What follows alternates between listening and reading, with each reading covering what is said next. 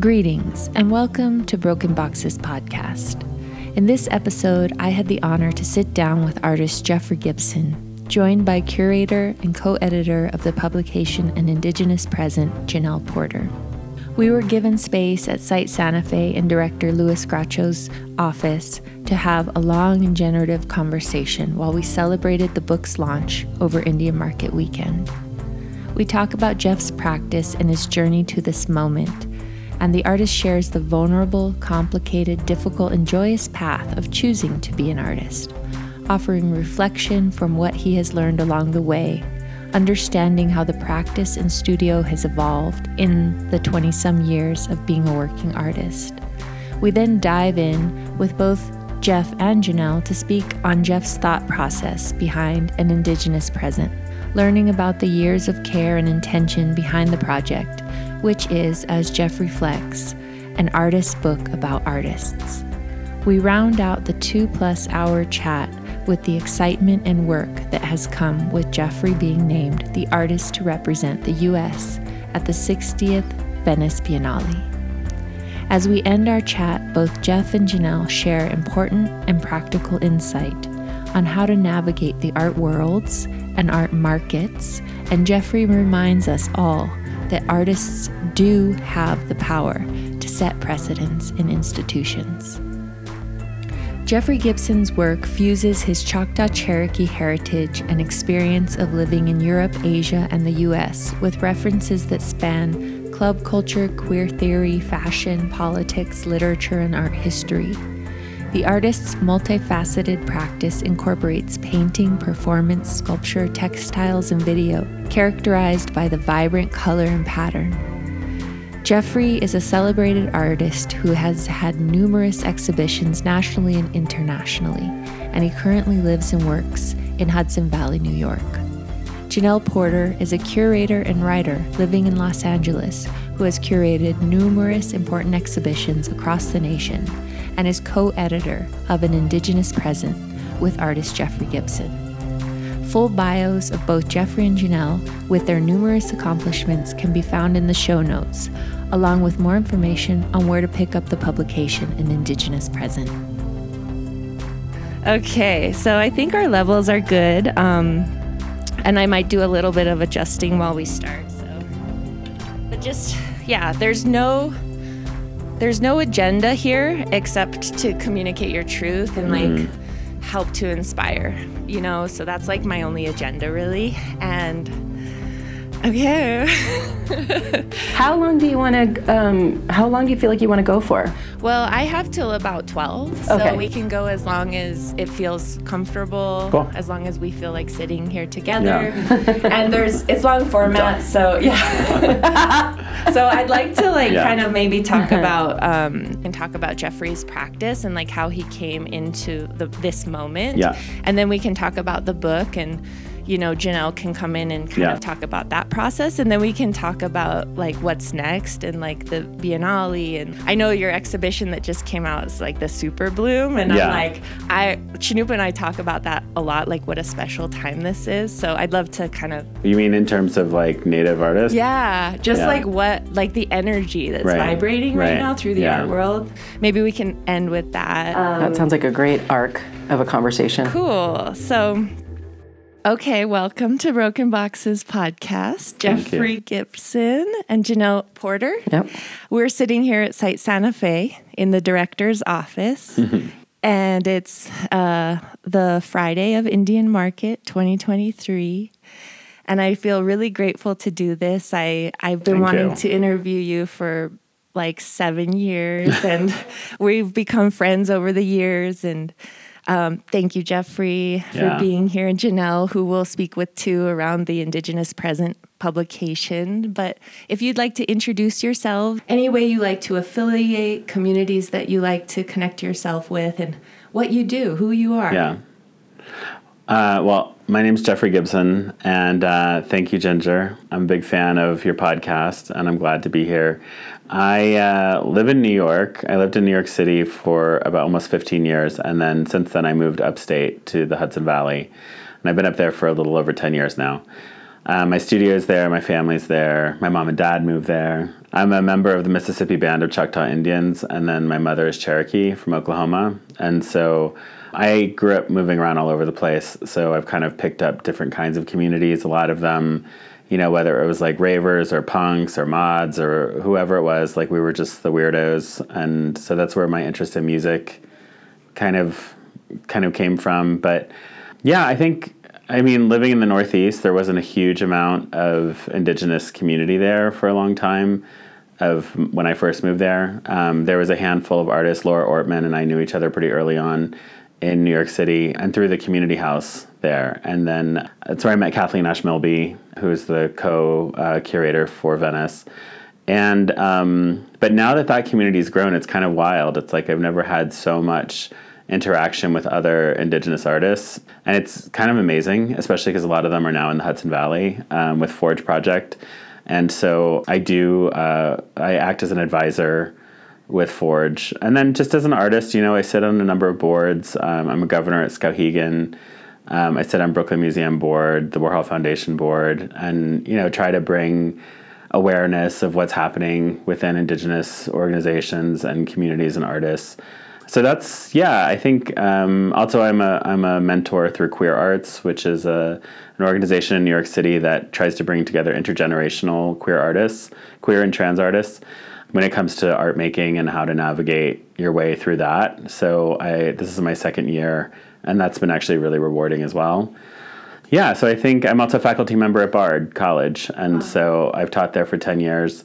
Uh, I'm on a leave of absence right now, um, just due to other commitments. And so teaching is important to me. I definitely needed to step out. And I think, you know, the students who I really gravitate to tend to be, you know, um, queer artists, trans artists, students, uh, students of color. And in particular, like, um, first generation immigrants and just sort of coming into this like Western culture, especially when it comes to art. Mm-hmm. So that's been the student that I feel like I really connect with in a way that's impactful for me. So I will return to teaching at some point, but I'm not sure quite in what capacity. Yeah, and I'm a dad and I'm a husband, and I've been coming to New Mexico since I was 19. So um, I started off doing an, an uh, apprenticeship actually with um, Ernest Mirabal, who was Cloud Eagle Studios in Nambe and he's no longer with us. But um, but that was when I started coming. I was coming every year, and um, at some point when I had kids, uh, we stopped coming for a while, and now it seems like we're back on. So we're like, yeah. Amazing. Well, you just had a really big exhibition at site. Yeah. Um, so that that kind of reconnected you into the community. For I'm sure. sure. For sure. Yeah, and site's always been like a big deal for me. I mean, I think when I first came here, like Ernest Mirabal, Cloud Eagle, you know, he took part in Indian Market. So came here during the summer and I got to see him like working with like the hotels and delivering sculptures and making sculptures that, you know, really fit in this market of collectors. And I also got to see market and like artists on the plaza and you know, I had feelings about it. I also considered going to IAIA for my undergraduate degree and that would have been in 90 90 that I was looking and I ended up, or no, no, sorry, it was like 92. I ended up going to the Art Institute of Chicago. But I was really, um, I paid attention to IAIA that whole time, mm-hmm. you know, just sort of like how it's changed. I've been here uh, to do critiques with students and the MFA students. And so now they're also our educational partners for Venice, which is really awesome. Wow. But yeah, it was it was great. I mean, site has always been sort of a it, it's never been situated in the native community here. It's always been sort of on its own, like in the rail in the rail yard. And so I think it was really great when like me and Nani took over the entire building, and it was just a big deal for students in particular mm-hmm. at IA. Yeah, no, thank you for thank you for saying that. I really like the conversation around how things can exist in tandem and feed each other, but they also are very specific. And there's there's kind of that siloing can cause problems, but it also is important to like nurture like the evolution of culture, right? Yeah, I mean, I think you know, I always tell people it's like I think to to be an artist, to be you know, there's like all these ways you can think of yourself as being an artist, but I think I identify as a contemporary artist specifically, not just because I make work in this time, but I think when you identify as a contemporary artist, you get to mix everything up, you know. And if you're working with curators and institutions who support that, you know, you can say like this audience is important to me to get here or like this language is important for us to work in or you know just sort of like there's different kind of departments when it comes to like outreach you know? So for instance in new mexico there's of course the students at iaia but there's also all the pueblos and there's also the artists who have been here in in santa fe. And the SWAIA audience is very different than other audiences. And then i think to see the native artists kind of like start their own things has been really cool to see. Mm-hmm. um, especially like the other markets that happen during market. Yeah and i like how you going to school in chicago and making that decision it's not that you left your indigenous like peers behind or the indigenous art world behind you're very much like weaving them together in a way that I think is really important right now, especially because Indigenous art historically has been so overlooked by the contemporary art world. And so, what is it? Is there like a methodology behind that? I mean, I know you have a studio and you hire people to support your practice. Like, how much of that are you paying attention to, like, um, creating microeconomies with Indigenous people, or like what? I guess maybe what's the map? The map of Jeffrey Jeffrey Gibson. I mean, the map is is always shifting, right? And I think mm-hmm. that's kind of the great thing you realize about However we think about maps, whether it's like a metaphor or it's real, mm-hmm. it's all movable, and it has been moved since the beginning of time, right? And so those movements have to do with what people's agendas are, and I think economies are really interesting to me, especially when it comes to art economies, and in particular, I think the, things I've learned, maybe I should say, trying to navigate this like map, right, mm-hmm. which is mm-hmm. really problematic. The things I've learned are that the reasons why I believe it's been challenging, one of the reasons why it's been really challenging for Native artists, and when I talk about really the late 19th and 20th century, and I think it was really difficult because one, people were kind of fascinated by the otherness, right? And there's there's this degree of wanting to maintain the otherness because the other is always going to be more interesting than something we think we know or that reflects us. But then on the other side, I feel like it also created this performance for Native people that it gave us value. If we performed it, then we were looked at and we were valued. So at some point, you have to stop accepting that kind of whether it's admiration or appreciation. And the problem with it is it doesn't really go in depth. It doesn't make us different from each other. We're just this kind of big group of Native Americans that no one really learns anything about specifically how many tribes, how many languages, how many different perspectives on things, and what our relationship is to this land and why it's important. So the work that was being made oftentimes fulfilled this performance, right? And I give those artists a lot of credit because this was a period of uh, total impoverishment, you know, and people just trying to stay alive and support their families and keep their communities just like going at the most minimal levels. So money in a capitalist society is going to be important, right? So if you can sell weavings, if you can sell paintings, if you can sell that market is so important. And eventually the Santa Fe market becomes the third largest art market in the United States. And I think that people are surprised by that, but it's also um, so it's significant. And I, I love that that exists, right? If we look at the 20th century, that there were there's business people, there's native business people who have been successful at their businesses in art making. And then where it becomes problematic again is when what I refer to as like the mainstream art world doesn't want the, those worlds to mix because there's a class issue, there's taste issues, there's sort of a fear of of making a mistake because they don't know what they're looking at right? So the tools that have been given are sort of like, well, you can look at it and you can like it for color or for material or because it reminds you of something from the past.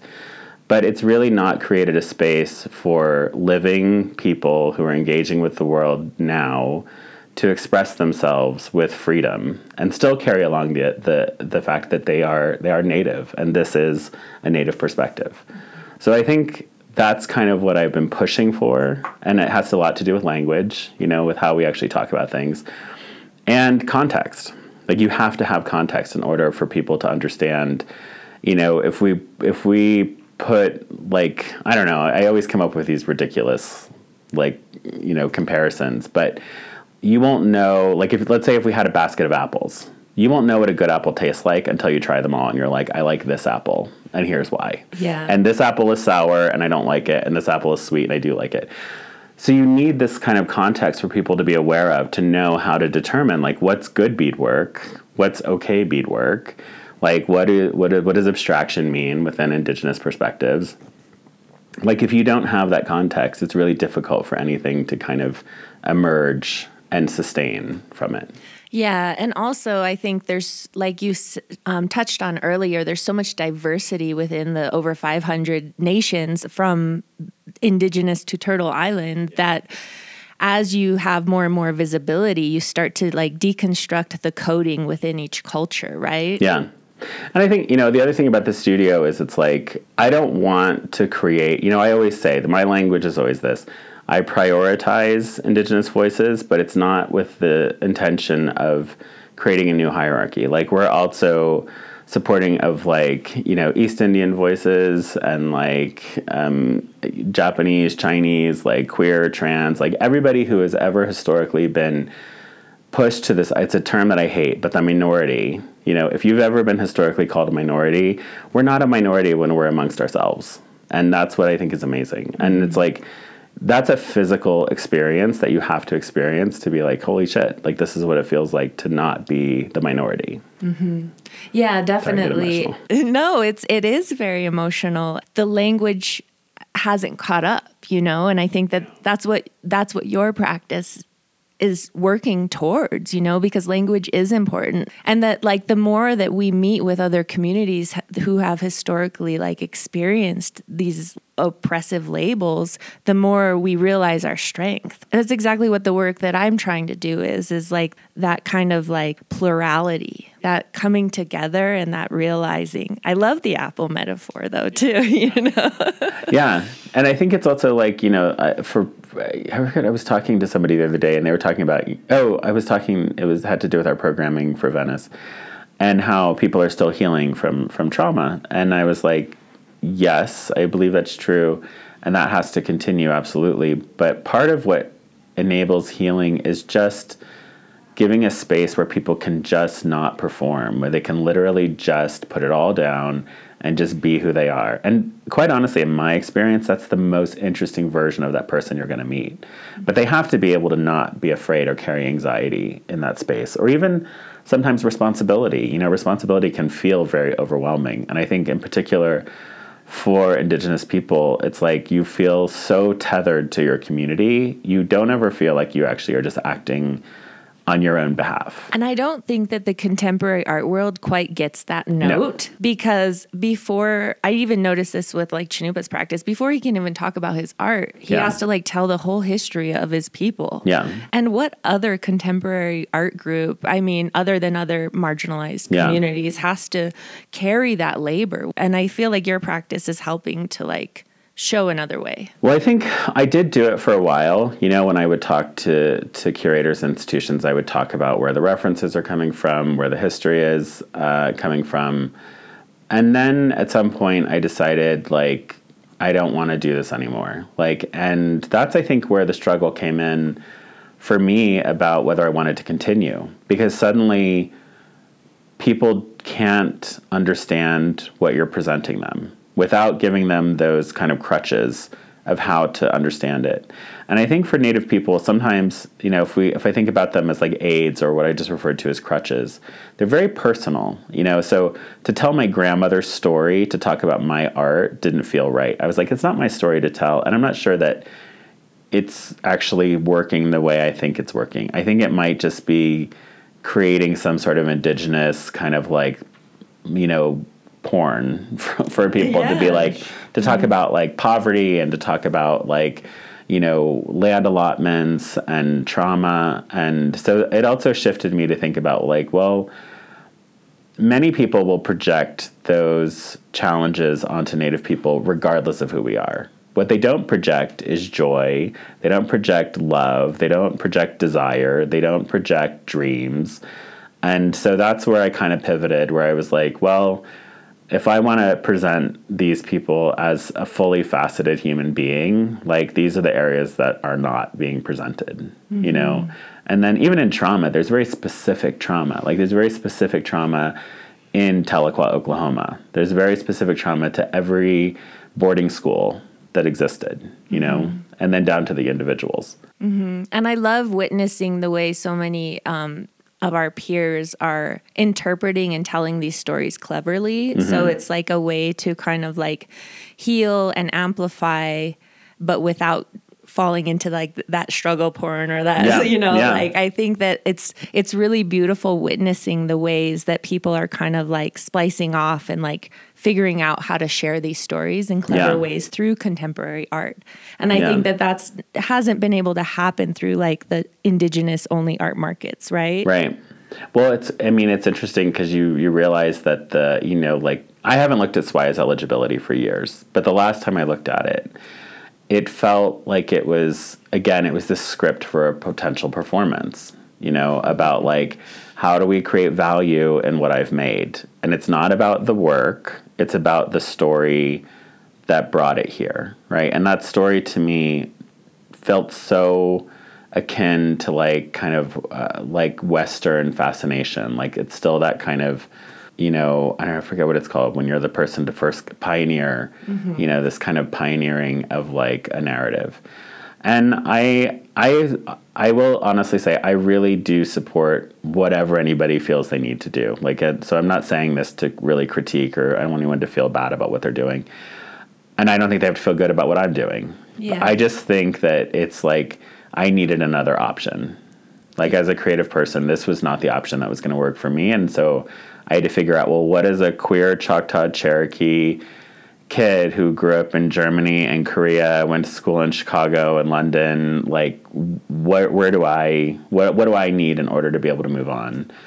And a lot of that I had to make myself. And did you learn a lot of the um, the skill sets or tools of like how to make that yourself through going to school in Chicago, or like where where did like the the stepping stones like get carved out and created like is it your uh, curiosity around like the art world that has helped you to move through it because i feel like a lot of mm. artists get disconnected they don't yeah. know how to even like step in or like well i will say i mean just because you know when i moved to new york the majority of my like peer group right when we were all young artists living in brooklyn trying to figure it all out it's a shared feeling across the board, right? Especially for those of us who aren't coming from wealth right? And so we're juggling this dream with I was working literally 70 to 80, hour, 80 hours a week, you know, and I was making work from like, you know, midnight to 2 a.m. and then doing it all over again the next day. So of course you're going to burn out. You can't you can't sustain that.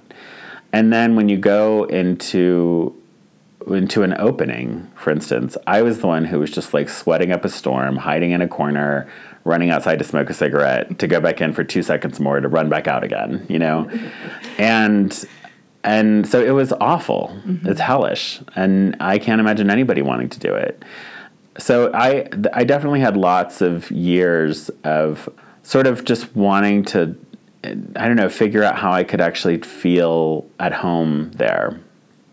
And I guess you know, really, I I don't. There was there was a few options for me. One, I thought I could be a really good educator, which I think I am. Mm-hmm. I thought I am a good artist. I know I'm a good artist. I don't think the problem was with what I was making or or anything like that.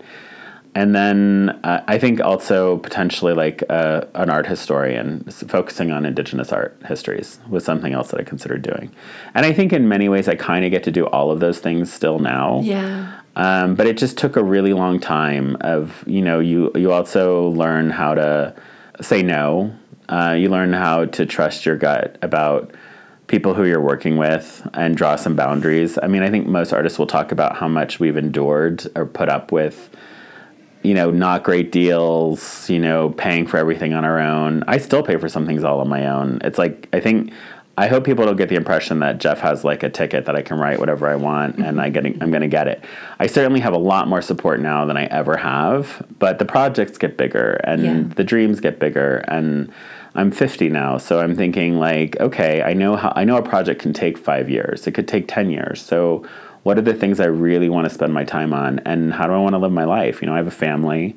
So it's not just about me, but it's also wanting to have a, what I define as a quality of life for myself. Yeah. Right. And so that's tough. So it's just been a, it's been a, you know, a lot of years. I will say showing with commercial galleries starting in 2012 helped. And part of that had to do with feeling when someone buys your work, right? When you have an exhibition and someone buys your work and people are telling you that your work is interesting, exciting, and important, you suddenly feel significantly better than you did before people said those things. True. and then when you're not having to work 80 hours a week, you start feeling a little bit better, you know, mm-hmm. and then um, that's, I always think about how, how experiences shape us. And obviously, if I'm working 80 hours a week, I'm squeezing it in instead of sleeping I'm not I'm always like exhausted.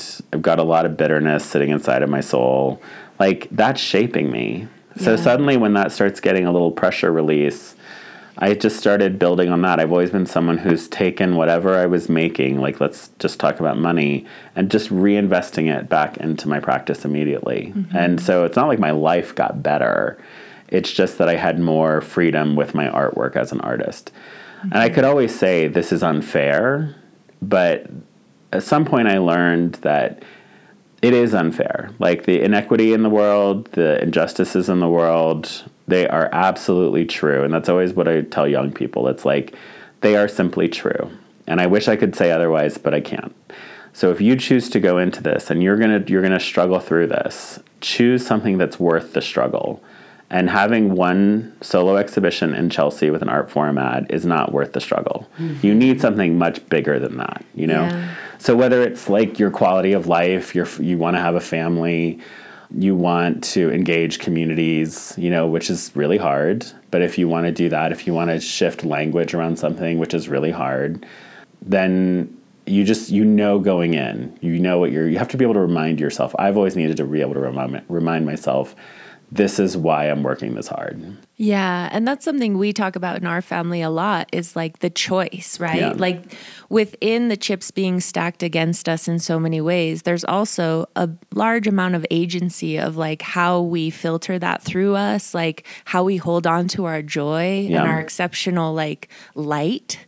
Yeah. And the complexity and not yeah, not turn into a dark space, you know? And that's what I really appreciate about your practice is you seem to be rippling out that that option of light. Yeah. And can you talk about how you hold hold on to that just maybe as far as wellness or mental health, you know? Yeah, I mean part of it, you know, I moved upstate to stop all the voices of New York City because it was really I just felt like I couldn't think any further. It's not that I couldn't think well, I couldn't think any further. I couldn't develop any more thoughts. Yeah. Because you're oftentimes relative to the conversations around you, you know. So if those are the conversations that are being offered to you, again, it's about context. You have to have someone who can challenge you. You have to have someone who can move it along to the next step. I, you know, especially with being an indigenous artist, I felt like I was having the same conversation year after year and I was like, "Whoa, this isn't going anywhere. I'm still in the same conversation."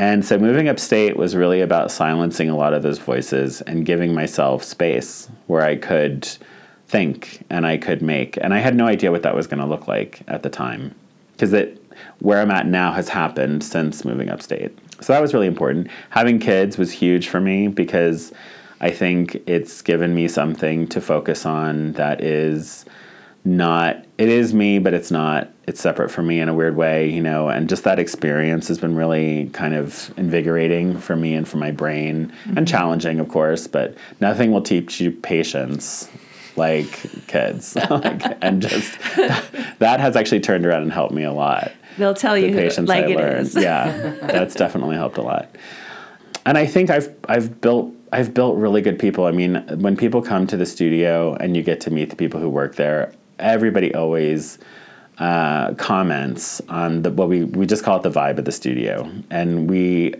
in fact we're talking right now about sort of how do we maintain the vibe of the studio because we've grown. There's big projects coming up. The studio is going to feel stresses that we haven't felt before. So we're like, how do we maintain this vibe? And we're talking, you know, we do have managers in the studio, but we talked about um, how to create like lateral management because mm-hmm. we're not trying to encourage any hierarchies.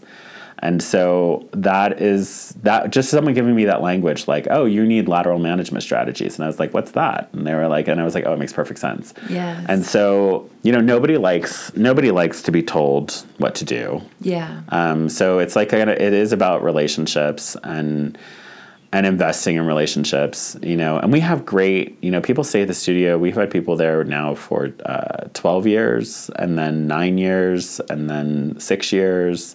So we have people who've been there really committed for a long time. And so that brings me a lot of joy. It's my favorite place to be. I feel totally safe there. I love living upstate. I love having nature around us. And I, I genuinely love what I do. I do love what I do. So that's that's been a lot of it. But I'd say in terms of like personal mental health work, a lot of it is I think getting out of situations where you feel like you're being put on display or you're being asked to perform Yeah. you know like uh, i'm comfortable right now sitting here with you and i know how to be comfortable with a lot of people but like sites like family at this point santa fe is kind of like family at this point i've been coming to new mexico for a long time and i'm here with my family so it's not like it's like i'm getting to do what i love doing with family which is i don't know for me that's great Yeah. Well, it feels like part of your practice is cultivating community, you know? yeah And I think that that is something that I really value and cherish in my practice Yeah. as well. Is like, it's not just working with somebody or doing a task with somebody. Right. It's like Right. developing developing long term family friendships. Yeah.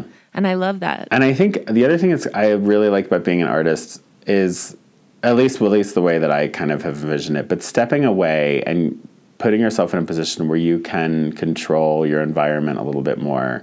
You get used to it in a way that you'll notice really quickly when a narcissist comes in your life who wants to like take it over and manipulate language and like shift stories around. And now I have options where I'm just like, you can be that person. I'm just going to go this way, you know? I and it's like, that. and I think it's also that because if you're, if that becomes what you're used to, like people just yapping constantly and it's, it's not meaning very much, it's, you know, you will get used to it and that will become your relativity. So you have to experience what it's like to be around like substantial conversations and thought. Mm-hmm. And then you'll notice immediately when you're not around it. And you're like, I need to be someplace where I can go deeper.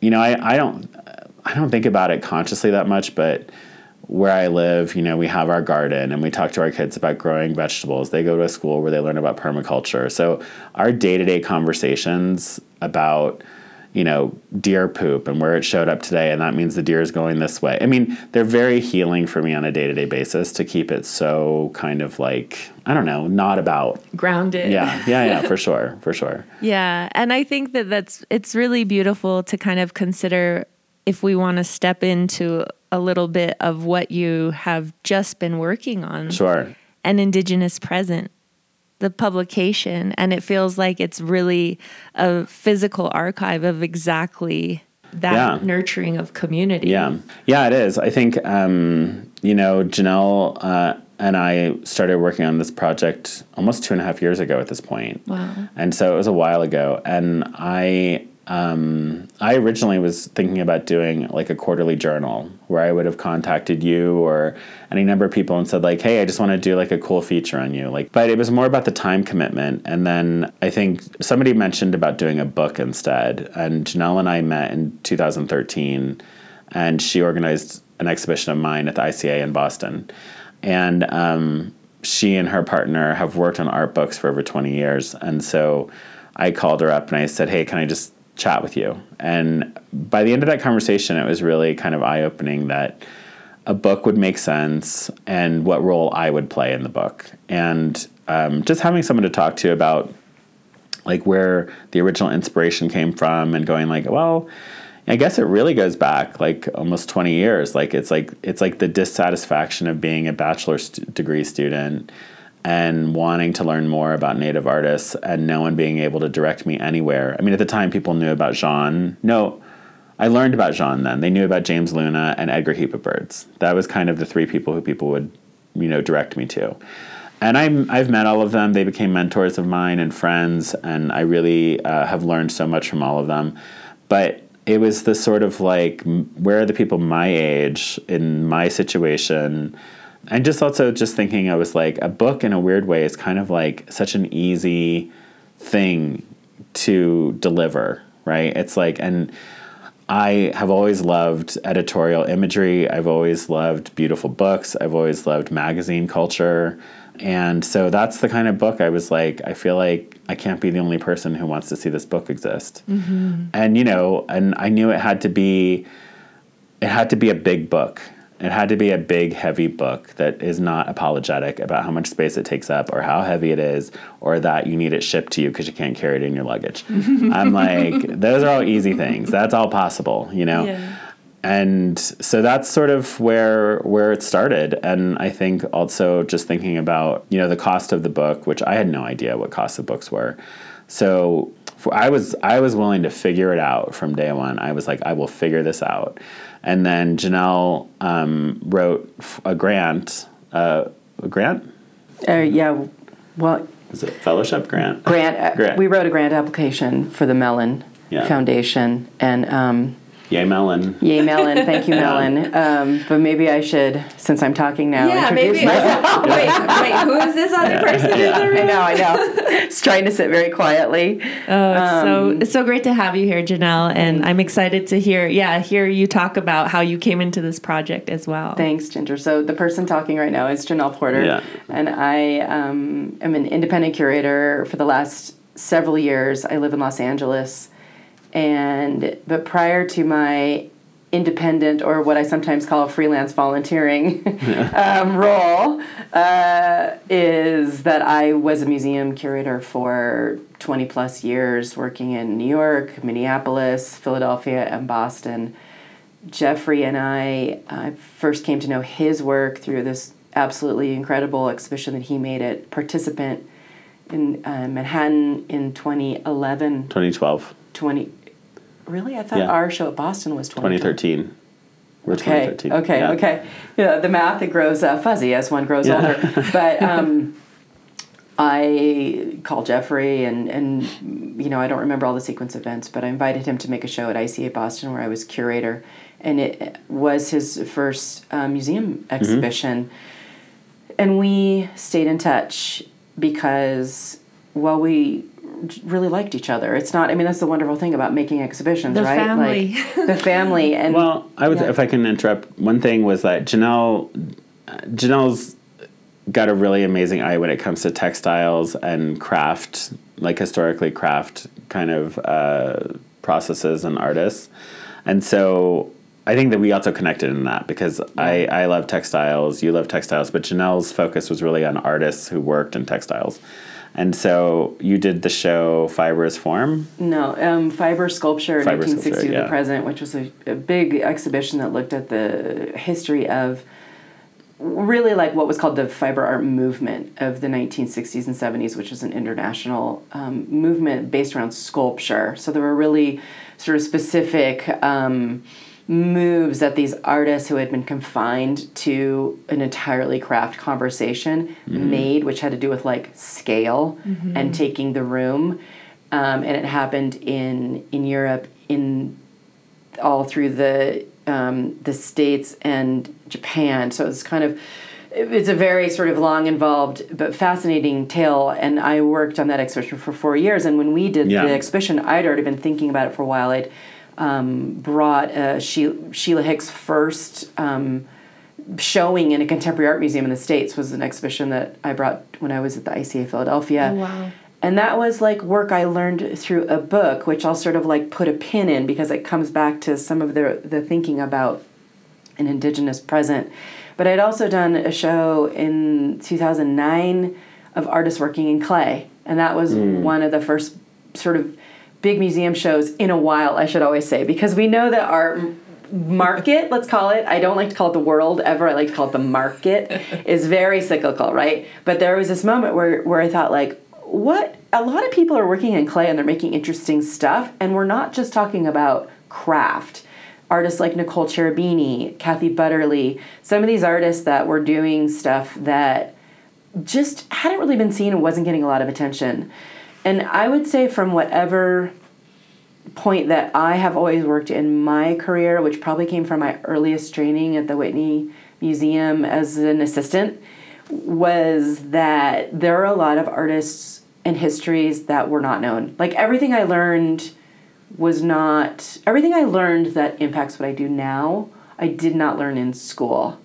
I think that's probably Mm-hmm. Because Yeah. the content wasn't taught to you? no, because I'm of a certain age, and Jeffrey and I are the same age, which is again like something else that's so interesting to talk about with this project and just art making Yeah. and what's happening now in terms of visibility for Indigenous artists is the sort of huge generational shifts and little vocabularies around the conversations, right? So another pin because I I feel like everything you said, I just want to like take every minute of the last of the stuff that you said and be like, okay, there's ten more things to talk about Yeah. that are so great and people can learn from. But that um so when I was in school uh, learning art history, the courses went up to like the 1960s and I was in school in the early 1990s in college.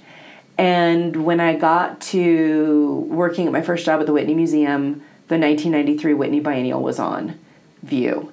And my head exploded in the best way possible. Like, I'm sorry, who? What is all of this mm-hmm. history? And that, you know, that biennial was vilified at the time, but has since gone down to be incredibly important for the artists and conversations that in, it introduced and the voices that it introduced. Were there any native artists in that biennial?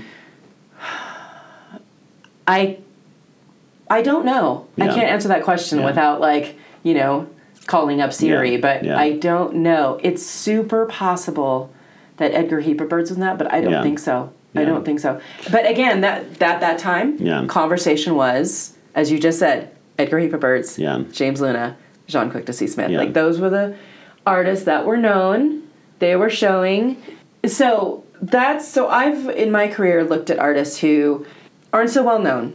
And it's but I've never been super vocal about it. I always took the tack that like every show I did would be at least 50% women or female identifying artists, but I didn't talk about it a lot. I always like to shift the focus that we would be talking about art and not necessarily like who's making it. Become a cause, like Yeah, because a lot of curators do that, mm-hmm. you know, and a lot of press departments love to do that. Mm-hmm. Museum departments love to mm-hmm. Focus on the story and the trauma and like that story, and they will do that. And as a curator, uh, always my role in a museum was middleman, middle woman, middle person. Okay, my job here is to protect the artist and to protect the institution or advocate for the museum and advocate for the museum or for the artist, but not let the PR department at like free reign over an artist.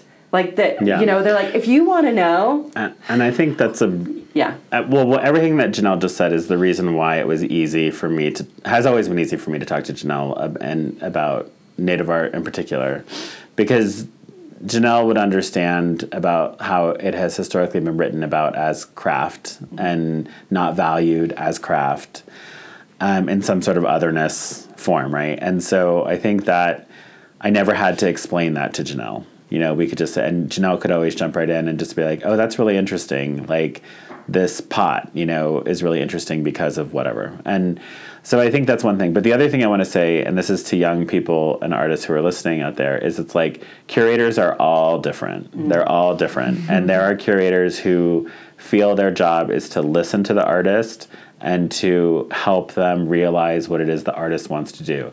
That is your best case scenario. If a, if a curator does not say that that's what they're trying to do, run. run. I mean, Big red you might you might have to endure a curator for Or, a minute. yeah, we'll call, we'll call it but- re-education. yeah yeah and it's really you know i think a lot of where museums and people who work in museums come from you know in the 80s and 90s they were just sort of like well artists should just be happy that they have a show. And that has shifted you know the And curators the, should be happy that they have a job, yeah. Which is why we all don't have any money. the number the number of artists has like grown. Like artists are much more vocal now than they've ever been before. Um, artists do have the power to set precedents in institutions and uh, that's part of what you negotiate you know?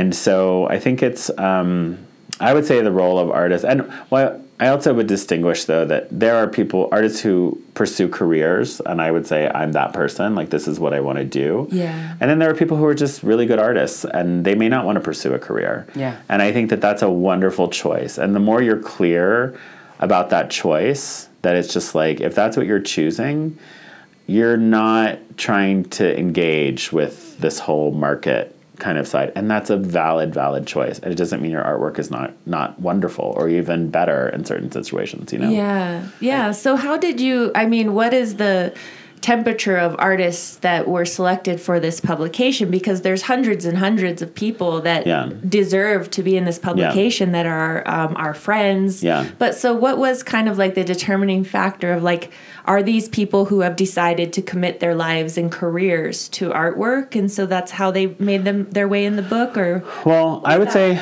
just to just to kind of echo what I just said about curators, but you know, Jenelle would always say like, "It's your book, it's your book, dude." she would always say to me, "It's your book, dude." Well, I love that. Also, Like- there's like just like before you continue, Jeffrey. I think I want to say I would love to add one thing to what you're both saying is that there are a lot of art worlds, Yeah. and if there's anything that um, I feel that my my role as a curator and advocate for artists and institutions is that you can make the choice.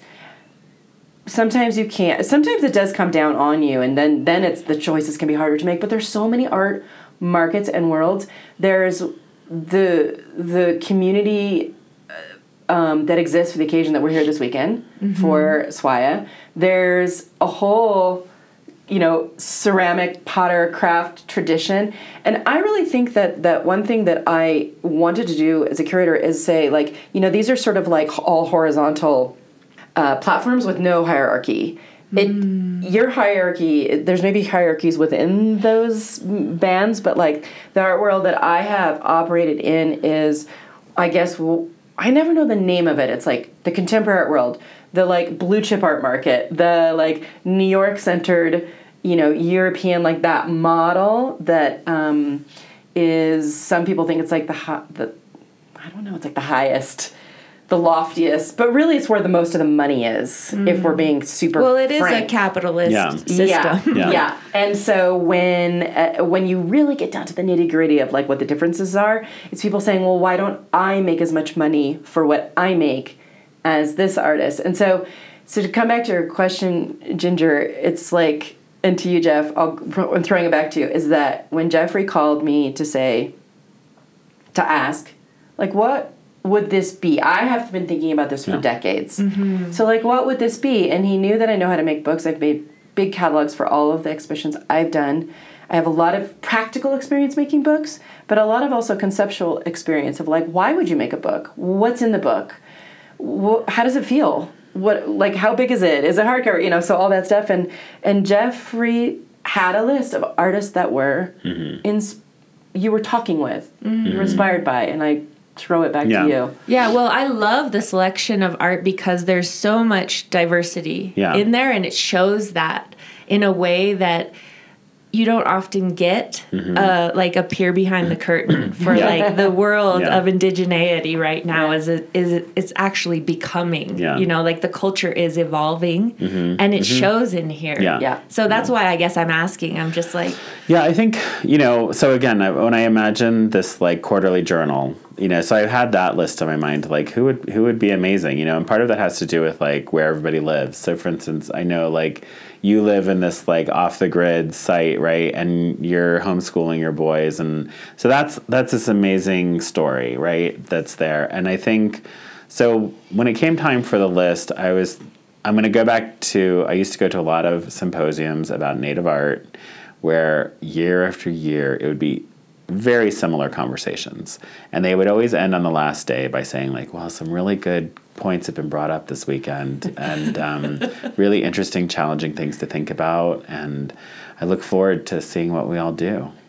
And i was just like this was just not enough urgency for me. I was like and they also were afraid of contemporary artists who were making things that they couldn't talk about easily, you know. And I was like, those are the interesting folks that you need to be talking about. Yes. Um, We all and giggle because we're like we've been at those talks. which is part, which is part of because it's like you know I've Ruefully, we giggle. I've gained so much from academia, you know, and like reading about other people's interpretations. But I also feel like I just wanted to hear from the artist. And I just wanted to hear from the artist, like I said, in a place where it's like, you actually don't have to change a thing about yourself. We're just interested in who you are. And it's more about like, do I believe what you're presenting me? Because this is what I always tell my students too. If you're a really good liar, but I believe you and I get something from your lies, I'm satisfied. It doesn't have to be true. Like, but you better be good at it. You better be good at it. But I think the easiest way is just convincing. yeah, just just tell your truth. Tell your truth. Look in your look at me in the eyes and tell your truth. And I, there's no way you can fail. There's no way you can fail. So I think a lot of these artists are people who just you know I've been I've been excited by what they've been doing. Um, yes, certainly their kind of endurance of sort of like, and the younger generations in here have had some older generations to look at, even one or two generations ahead, who are teaching in schools. We also included artists throughout Canada, you know, and so it's like that political representation is much different than it is in the US. It has its own problems. But I think, uh, so I, I've been paying attention and I've also been exhibiting. Um, you know, Candice is one of the main interviews in the book. She's been somebody who's been working uh, just as long as I have and has been very exciting since I first heard about her in the early 2000s. You Candice know, Hopkins, we Candice should say for the Hopkins. yeah. Can- shout out to Candice. Shout out to Candice Hopkins. So I've been paying attention to her, and like she's been engaging in international biennials and including Native artists, and you know, so I've been paying attention, and I think, and then I'm also aware of the artists who were working in the early 20th century who had no representation, you know, and their families now hold the estates of those paintings. Thankfully, their their families still have the work. And so I think, um, of course, Jaune is in there, uh, James Luna is in there, and artists, you know, Jaune, knowing Jaune has like set the bar for how much you can take on and at every challenge and she's still continued and so she's just been like a model for me since i met her in my 20s and um, i just always thought every time i think about how hard i was working i was like oh jaune right Yeah. she was packing up her kids in a car and running around state to state picking up artwork to take to some place to install then to go make a book you know it's just like incredibly important exhibitions. Wow. so for me, I I started there, um, and then at some point was that was about forty ish artists right away, like who were just rattled them off, you know. Um, I also feel like I've been watching this moment that we're in now with so much focus on Indigenous art. I've been watching this moment build for a decade. And so at some point, I was like, this is something unique. We don't know if it's going to sustain, we don't know how it's going to continue, but it is uh, getting saturated, right? Mm-hmm. And um, the art world, the art market, loves a new market. Mm-hmm. Oh yeah. and the new market if we if we look at what's happened since I've been paying attention let's say over the last 30 years there are a handful of artists who probably continue from that kind of surge right? Mm-hmm. And I think we're native indigenous artists we're different because I hope at least we're not going to recreate that same model. But in the way that we think about community the way that we feel tethered to other artists and other native folks i hope that we find ways to create opportunities for each other. Yeah. so i think you know in the book uh, i wanted to include people who for whatever reason feel i felt like they didn't get the attention they deserve you know during their lifetime. Uh, and then um, regionalism was not such a big thing for me. Like tribal affiliation was not such a big thing for me i think these are all artists also who in my opinion i would say have chosen to have a career as an artist Yeah. um, and that was important to me. I, it would be a very different book if I wanted to like focus on artists who were like really working in their communities in much more quiet ways that are not about pursuing, you know, a career. Yeah. Um, A also, career in a specific In the art market. Yeah, in a sense, Yeah. yeah. but I mean, I think like when I started collaborating with artists, uh, you know, some of them don't identify as artists, Mm-hmm. and there was always this thing where it's like it's not my place to call them an artist. Like they see themselves as a silversmith, they see themselves as a community healer, they see themselves as a ceremonial person, and they make something amazing. You know. We also decided to focus on creatives as opposed to just artists. So that's where, you know, some of the choreography, the performance, the poetry, the writers, Fashion, fashion, Music, artists. music, architect, yeah. Yeah. That's where that came in, and um, and then it just became about time. We're like, we need this book to get out in the world, and um, we need to we need to draw a line and stop adding artists. And I was adding artists up until the last weeks. Jeffrey called me and it said, um, "Okay, do you think we could? There's two more people I want to add. Do you think that we can?" And I teased him and he said, "Absolutely not." And he said, "Okay, so I already invited them." Yeah, Actually, it was yeah, that question. Yeah, yeah. which was typically typically the case. No, but I was like, we'll make it work. Which is, Yeah. you know, my that is my role to to make. Yeah. That was my role in the projects is to make Jeffrey's dream mm-hmm. a reality in physical form because Yeah. he, he could have done it. But I mean, I think it, maybe it would be great to talk about like some of nuts and bolts because from the first like when Jeffrey just called me like friend, how would I do this and we had such a generative conversation and then Jeffrey asked me if I would help him do it and then we had a lot more conversations about about how it could get done about the people involved about that I am not native and what in those conversations about be, might entail especially because of what we wanted the book to be.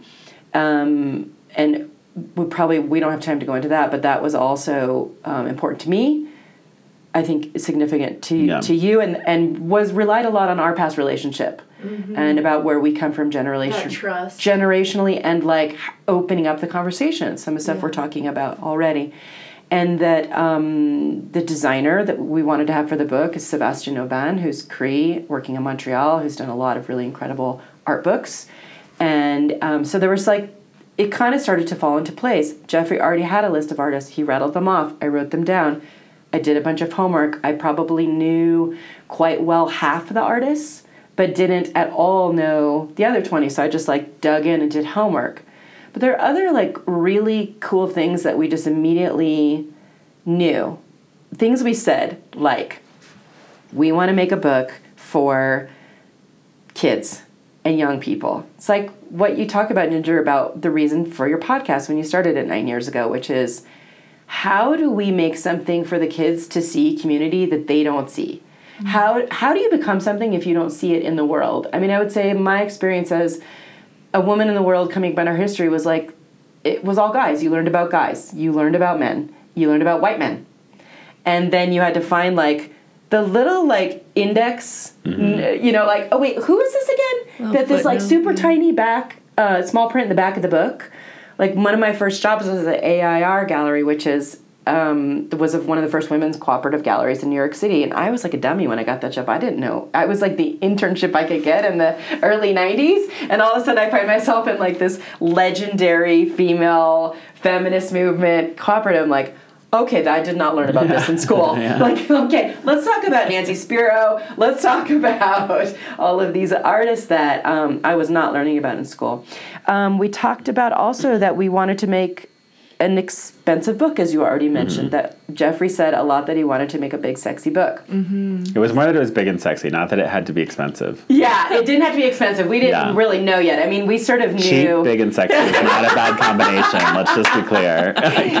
but there were real reasons for that. It wasn't. I know, like we we always laugh about it because it sounds funny, but in reality, Jeffrey had mentioned to me this sort of usual speech that he got from a lot of top-down art professionals like myself, who would say, "You're that's just too expensive. People won't pay that," mm-hmm. or like that. But we can't make a book that big because people don't want to pay that for native art or something. You know, like you'd heard it so many times, right? Well, one of the things is like, who's the audience for this book? Who's the audience? you know, who's the audience? It doesn't have an exhibition attached to it. Who's we the heard audience it for the book?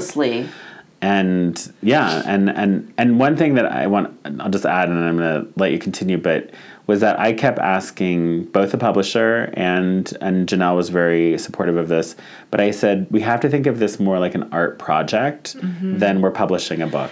It's an art project in the form of a book because really the goal is about how it impacts once it's out in the world. Yeah. I didn't care about sales. I see the in, that it, it's intuitive Yeah. when you look through Yeah. it. Like there is there is like a visual intuitiveness Yeah. to it. For sure. Absolutely. And when you, we, I'd like to come back to this, but to your point, Jeffrey, we call it an artist book about artists. And there are a lot of reasons for that that comes back to like how artists, why they're in this book, as opposed to, as you said, all the other artists out there who might deserve to be in a book like this. So, so just the other point that I was wanted to bring up is that because we knew we were going to make a big book, we knew immediately that we wanted to donate as many books as possible to communities, to home communities. I love that. Yeah. So that was like that was like the third conversation, Jeffrey, that you and I had before we even started talking to artists, which is that we are going to figure out a way to donate this book to anybody who maybe can't afford a $75 book, which is a lot of people. Mm-hmm. I mean, you know, you walk into a bookstore and you see a $75 big heavy book and you're like, "Do I want that?" You know. So that You just was sit there for hours on the floor and look through it and read yeah. it. and then we sort of said, okay, how do we want to make this? And it was started with we're going to do studio visits, and this was still kind of lockdown, not lockdown, but like pandemic. So it's early 2021, and we started making appointments with artists. Went in no particular order. I remember, I think our first studio tough, visit yeah. was Eric Paul Reich. And I remember like our first day, and we would do these chunks of studio visits. And the first calls, it was like, I remember being a little nervous, like, okay, we're to do Zoom studio visits, which are always awkward, right? and you, we're to um, talk to people about their work. And we um, asked for an hour from the artist in the book. We paid them $250 for the hour. Jeffrey would tell them about the book. And then we would both basically like, I would sort of kick off. We just got into this kind of formula like, Jeffrey is a very busy practicing artist, and I made it my duty to get really knowledgeable about the artist's work, typically online, figuring out what they do, which is what I do for any studio visit. Any artist that I work with is I know what the hell they're doing before I walk in because you want to like skip all the labor Yeah. the, the like well, what are you doing when you come so you find out as much as possible and we would have these great studio visits and we would talk to them about a lot of things that we had talked about that were really important to you. Indigenous concept of beauty. Um, what is abstraction when it comes to the work that they're doing? Um, what is important for them to show in a book like we're making? And so we would like ask questions but mostly let them talk take a lot of notes. We recorded all those calls. We made an archive like you're doing that we want to find an institution who will you know house it they're mm. super informal conversations but we talk to every single person in the book I'm eating lunch on a lot of those. We're eating oh. lunch yeah jeffrey was typically on his You'll lunch see, break you'll see me dip under the camera every now and again to get a bite and come back up and No, chew. I was sort of rewatching Yeah. some of them, and I'm like, "Oh, Jenelle, your listening face is very strange." like, well, a podcast um, birthed from this book Yeah. would be incredible when you have yeah. time. Yeah, yeah, Yeah. for sure. and then we also like in terms of doing homework, I want to shout you out because I learned about your podcast, you know, from like internet rabbit holes, and I started to deep dive into the conversations that you have done, and I learned so much from them because I was on a pretty steep learning curve. I would say I would had a general working knowledge of the various conversations, but what we were going for was specificity. Yeah. That that indig- indigenous art is not a monolith. Like how can we bring in specifics? How is how does Jeffrey's Choctaw and Cherokee tradition or upbringing show in his work and how does a curator who's making a contemporary art show put words on that um, that have to do more with a contemporary art conversation Yeah. than these things that I would say it is endlessly complex. And Yeah. and isn't it wouldn't it be great if we let it continue to be endlessly complex then start to like slot everybody into categories and add more complexity Yeah. than Yeah. less. I mean, that's been the problem. And in is fact- the stripping away Yeah. of like, mm-hmm. well, you know what? He's Native American. Let's just talk about his work in that lens.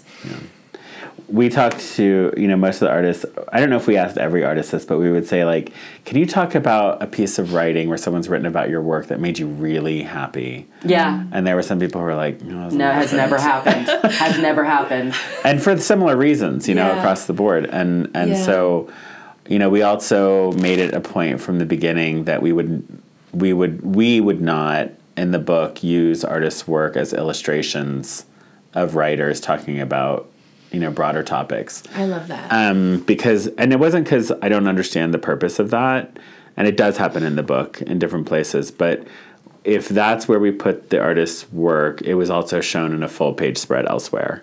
That it wasn't the only representation of their work, and and also for the contributors who I'm so thrilled with the contributions that we've gotten. Um, we didn't. We asked them to not write about artists' work specifically, Yeah. but to talk about their experience leading up to this moment of so much Indigenous representation going on. Yeah. More, there should be more, but in terms of the past, more than I've seen during my lifetime for sure. Yeah. No, you can really feel that in the publication, and there's just a fluidity within that. And I love that um, when it first came in the mail to our house, just flipping through it with my kids Yeah. and them just being so thrilled and inspired to see so many of their aunties and Here- uncles Here comes the tears. in know. the, you know.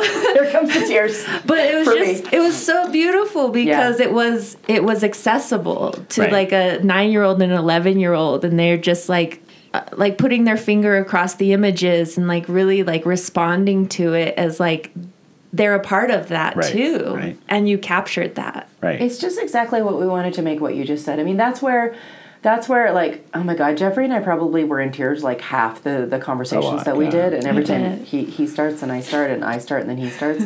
but there were so many there were a lot of emotional moments. There were yeah, there were a lot of emotional moments. but the um I think making it for kids and for people to see themselves on the pages um, that's why it became such a such a big picture book. And also that it's hard for me to talk when i'm crying so i'm going to really try to stop.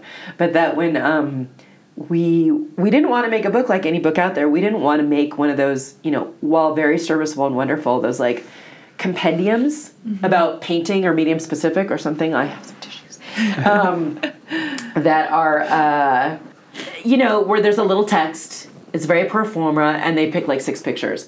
We just wanted people to look at pictures, but we also wanted, we also told everybody that we talked to in the book, from the writers to the artists, that they've already made everything.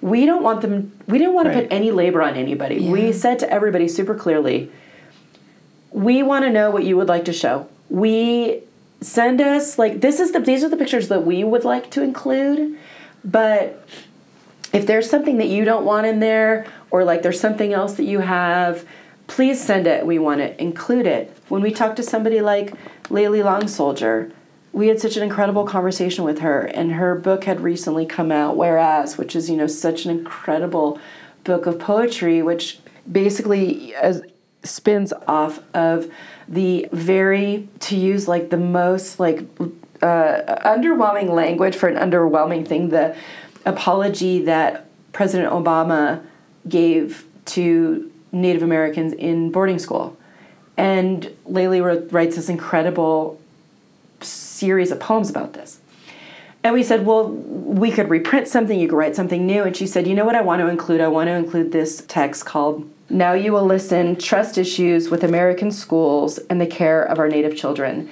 She calls it an experimental essay.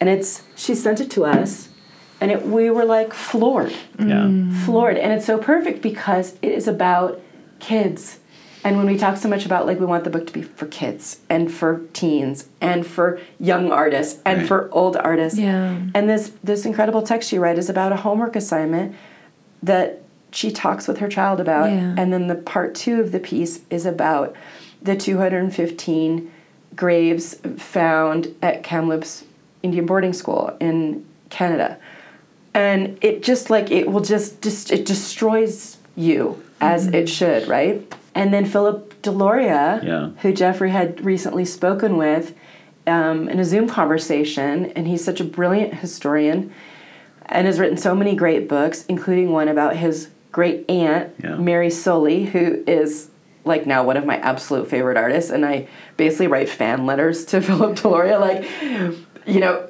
what, what's happening now with Mary Sully? Like, when is the show with Mary Sully? But he, uh, but he wrote an incredible, absolutely incredible so experimental text that is a kind of mining of an archive and a it's it's a so good. fiction. Mm. It's a fiction. And what's amazing about Phil's contribution is that this was really an opportunity for him to not fulfill like a, a request for like what to write about or how to. This was like, Phil, you can write anything because Yeah. it's it's it's really just about your perspective. Hmm. Like we're showing you something to respond to, but Yeah. really it's up to you how you want to. We told them about the book. We showed images that we were thinking about. Yeah, and so it, I think it's such a it's such a great piece of writing, but it, I guess it is maybe different than what he normally writes like. Definitely, and he put himself out there. I think every person Yeah. too that we asked to write text for the book to, to contribute in some way came back to us and said, "Okay, so I wrote something that I don't normally Yeah. do." Yeah. and you know they, they put themselves in a different space and they made something extraordinary or we reprinted a text that adam and zach khalil wrote about filmmaking because we were talking to them about different ways to contribute because they do so many different kinds of things we included their work as filmmakers and we also included their work as part of new red order because both are you know sort of equally um, great contributions but i just loved this text that they had already written. Native videographer shoot back which is inspired by their mother who had um, a poem that she wrote which is included as part of their text their, their mother has passed on which is about the um, um, white anthropological filmmaking and research and how native peoples need to do that work of the anthropology and anthropological filmmaking. And I just thought, like, the people that read this book who are a primarily white mainstream art audience, which is another audience that Yeah. we are talking to, that I am part of, I want them to read this essay, mm-hmm. and they might not otherwise read it. So there was other like moments Yeah. that we thought about like that. Well, that's what I love about it because having an artist who's an indigenous artist, like, be able to respond to the way you've been viewed Yeah. or you've been labeled or you've been reduced to a didactic you know Yeah. it's like you can see there is that care Yeah. you can see the tenderness of like actually it's really important that artists and indigenous people tell their stories on their terms Right. but not in a silo you know Right, so you're speaking to Yeah. like Yeah. the large art market you're speaking to the global art Yeah. market Yeah. but it's from that space of care like you might not understand it but it's important And, and there you go with authorship, Yeah. like who's making it, who's the artist that's Yeah. making this book about artists. Yeah, and I think also like I think we were aware of that the whole time. Like, we feel like that this book is made in the model of a book that would succeed in that world. So it's more about there's like definitely an exchange of like space, right? Because I think for me as an artist, I have had a lot of support from non-native institutions and non-native curators and I've had some really great experiences with those people. I've learned a lot. And so I love to invite them into this side of the world and to say like come enjoy like because when you when you come here it's about food it's about music it's about community it's about art for sure that's what brings us all here that's the destination sport but i was like but there's so many other components and i feel like it, it was also just wanting to create a space for native artists in this other kind of world so and to me that's sort of you know with the things that we're facing collectively like i mean just even think about climate and politics and it's just it's going to take all of us Yeah. like it's going to take everybody and we have to be able to open up spaces where everybody feels that they're welcome to contribute to it Yeah, Mm. absolutely. I was thinking, Jeffrey, just now about like the conversations that we had. Like we we didn't just spend time talking to artists, which you know, we had a lot of conversations about the book, of course, because we were just working on it. And like, who were we talking to? I think mm-hmm. one way that I always saw audience is when you're in an institution, when you're in a museum, you talk about audience endlessly, and then you talk about audiences, right? So it's, but and and I always thought that for the way that I worked was that the first audience was the people who worked in the museum, because if I could not get the people who worked in the museum that worked their asses Right. off to put help me put my show on, if they weren't into it, the what's the point? Yeah. Like if the if the guy that does AV is not interested in what's on view in the museum, you're dead. You're dead in the water. Like there's nowhere to go with that.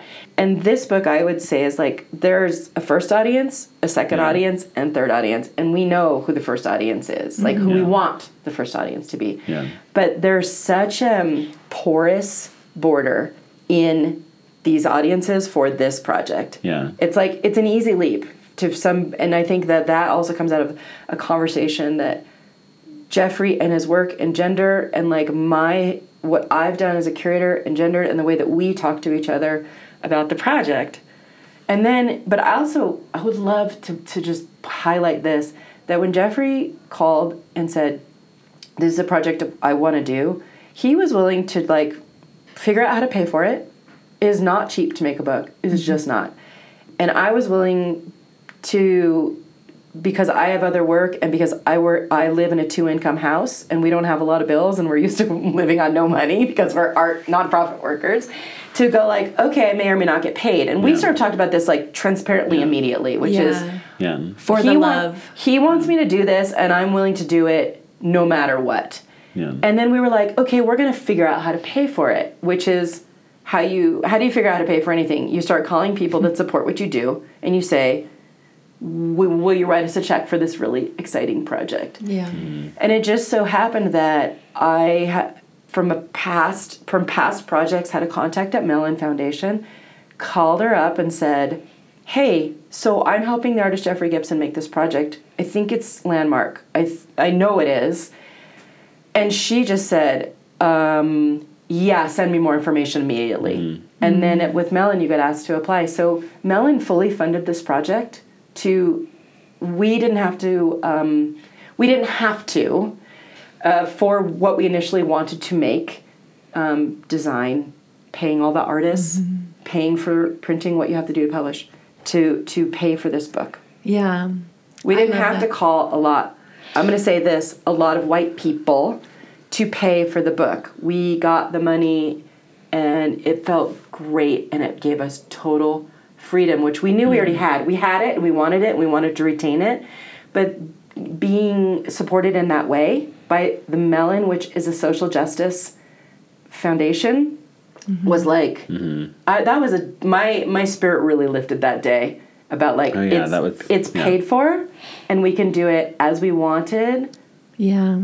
And I love that. That's the way that we operate in our household as Mm. creatives is like you want something and you don't worry about how it's going to come to be. You Yeah. just start visioning it. It's like Mm. Yeah. a form of speculative Yeah. fiction almost. yeah, yeah. because you're like this needs to be and with or without anyone's help. And and you knew that Yeah. yeah and it comes when you believe in it, it spreads. Well, even with timing, you know, originally we thought this would come out a year ago, and I remember we were getting, you know, I was like, I was like, it's just not We ready. were getting yet. We're not- behind. We're We not, were there. behind. We're just not there yet, and and I would, you know, I hate, I hate to like, I never pull this out unless I feel like it's really true. But I was like, Indian time, Jenelle.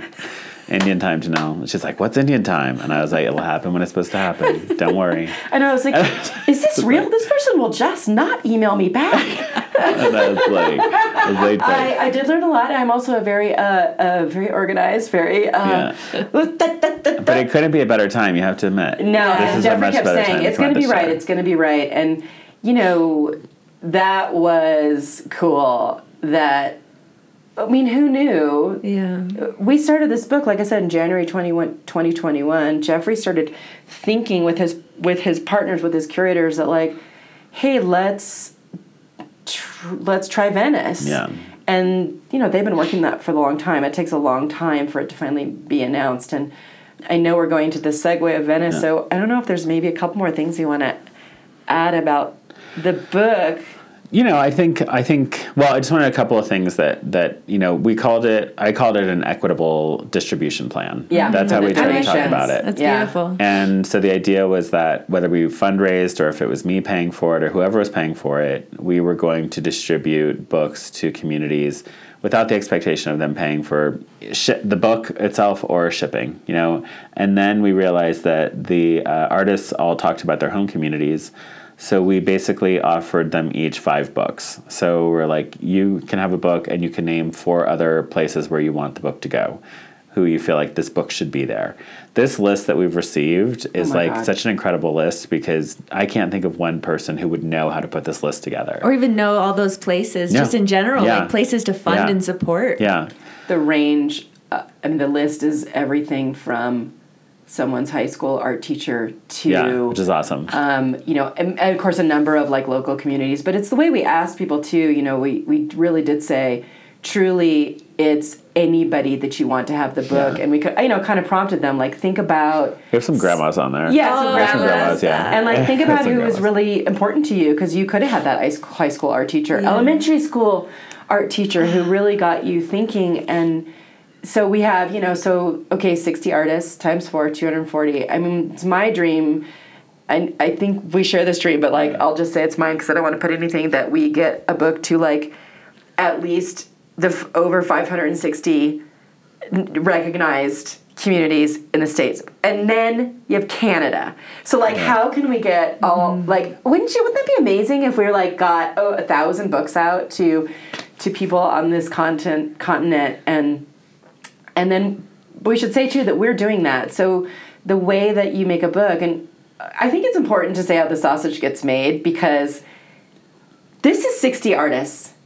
We're not going to make another book with 60 more artists. We want Right. other people. We want people we, this is a little bit of a dare. This is a present and this is a dare Yeah. to say okay if you're like Yeah. think well where's the where's this person where's that person please please please make a book like I'm all dare call me. I will, Yeah, I know, I- I know. call me I will like give you any counsel like how to make a book I I'm there for it Yeah. but that um this is this is one this is one Mm. That's beautiful. let's see more Yeah. and that but so the way this works is like we help we put money in to pay for the book you get a certain number of copies for your money they came to Jeffrey's studio they're sitting in Jeffrey's studio we are mailing those out Mm-hmm. to the communities there's no the publisher they're not equipped to do it they have their limitations That's what it comes down to with true like visioning like that Yeah. though. You do have to just roll your sleeves up and do Yeah. it to match your vision. yeah Right. Jeffrey and I mailed all the Yeah. books out to the artists a few weeks ago because we were just getting behind Yeah. and I happened to be in Hudson to Yeah. see the incredible Indian theater show and the performance that he did with Ariel Twist who's in the book and Emily Mm. Johnson did a performance and she's in the book and it was like Monday we mailed out 60 books Yeah. because like Yeah. Jeffrey and I with tape and we had some, we had some help but like Antonia Oliver, who also helped us with a lot of the components of the book, but Jeffrey was like, "Okay, yeah, come up. We're just gonna mail books." Yeah. Yeah. yeah, we had a lot to do. Yeah. But I think uh, the other thing was that just I knew that I didn't want anyone else's name on the book, so that the the importance to me of like remaining independent was really important. Mm-hmm. I love that. And so the thing about Mellon was Mellon didn't actually have any sort of input on content, or they didn't give us any no. restrictions in any No, way. no. They really funded the idea, like the project. So we got to make the book. This is the book I envisioned. This is the book I wanted to make. There's no compromises here. Yeah. And so I'm thrilled about that. And then since then, we have gotten some support in helping with the mailing out, like this distribution, which I think I always knew. But Yeah, we need a um, little bit more money to, to mail yeah. these books and possibly get more books and mail more books. So we have some. Should we name? Yeah, we can, yeah. So Forge Project is is has offered some assistance as as has one of uh, Jeffrey's Galleries Roberts projects, and I think we'll probably um, draw some more. Frankly, as the book gets more out there in the world. Yeah. One more thing I would love to. And the book is in its second printing. the book is already reprinted. Dang. Yeah. and we think How it's beautiful. gonna and it's by the way has not actually even released yet Yeah. until august Yeah. 23rd we're here Tomorrow is the to, and tomorrow we're having our this launch. great Yeah. launch at site which has hosted us which is like a dream too to be here during the SWAIA weekend and you know do a big party for contemporary artists But Ginger, you talked about the intuitive feeling that you got from the book, which is so mm-hmm. encouraging to hear because it's what we wanted to make. And when we work with Sebastian Aubin, Yeah. it was like, how are we structuring a book like this? And you know, we talked with Sebastian a lot about um, sequencing uh, of images, about um, the kind of typography that's being used to to and who that audience is. Um, Sebastian talked a lot about you know a kind of even type size that's readable for for elders, and um, he does a lot of work with with typography. He has written a Cree manifesto of typography, which is really fascinating and um, just about different, like in terms of even different um, um, Cherokee alphabet and things like just I learned a lot from him too. Um, I mean, I was such. You called me a nerd so many times for like all the reading that I did and all the like. I was like, I'm I reading. I'm reading this, but in the most fond way. Like- like I tend to deep dive. I tend to over prepare. yeah, I was like, look what I'm reading, and Jeff was like, oh my god, you're like, I am. You know, I haven't even read that book. Yeah, like- But but that okay. So here's how we wanted to present the the the book. We wanted it to be totally immersive. Mm-hmm. When you're when you're in a book, you're in a book. It's you're holding it on your lap. It's just you and the book, right? Mm-hmm. It's very unlike an exhibition, but we wanted to make an exhibition in a book. And we got physical. We got tactile material. We made selections of images. We winnowed it down from like 15 pictures per artist. Jeffrey and I just on Zoom together winnowed down pictures. Okay, or we would say, "Oh, remember Dyani White Hawk like talked about this? Like let's look let's use this image of her work or that happens sometimes, but super intuitive and Jeff would say, "Oh, I like that picture." And I would say, "I like that picture." But then we printed out all the images and started laying them on the floor mm-hmm. and thinking about different ways it could flow. And we were talking about topics, but we knew we weren't going to do anything thematic or regional Yeah. or like even by material. And I, you know, and Jeffrey, like, I would, it was just a flow. And he would push on me and say, like, Jenelle, like you're being way too much a curator. And I would, and that was really educational for me too, to kind of go like, oh wow, I am being too much of a curator. Like we're not just going to put those things together because they look good. Yeah. We're going to put those Yeah. things together because we're thinking about the conversation that we had and we think it's going to show.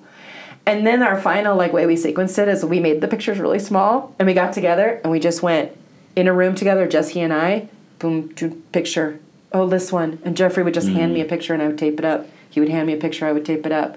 I would grab something. I would feel like, okay, this one now. And we just went. Mm-hmm. And mm-hmm. that's how You created an art piece. Yeah. yeah. And then we sent it to the designer and we said, okay, do this. And then we played, then we more. Except for, I remember our list got confused and our numbers went off. Our numbers went off. We were like, "Do you remember?" you were like, I, like, I don't know. Weird, It was gotta late have that some night. weird sloppy document Yeah. pictures of how we did things. And then it was put, you know, how do the texts flow in? Where do they come in? So, so mm-hmm. what do you have in this in this beautiful catalog? This book is like basically around like 25 30 pages of double page spreads images things playing off each other a totally like intuitive flow and then a text and then again. And so mm-hmm. it also gets really rhythmic.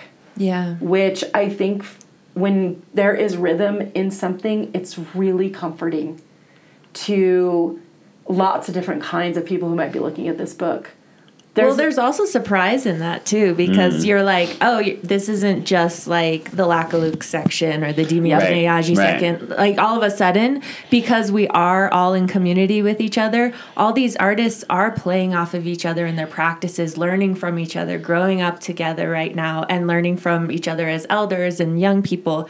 And that's in there. You know what?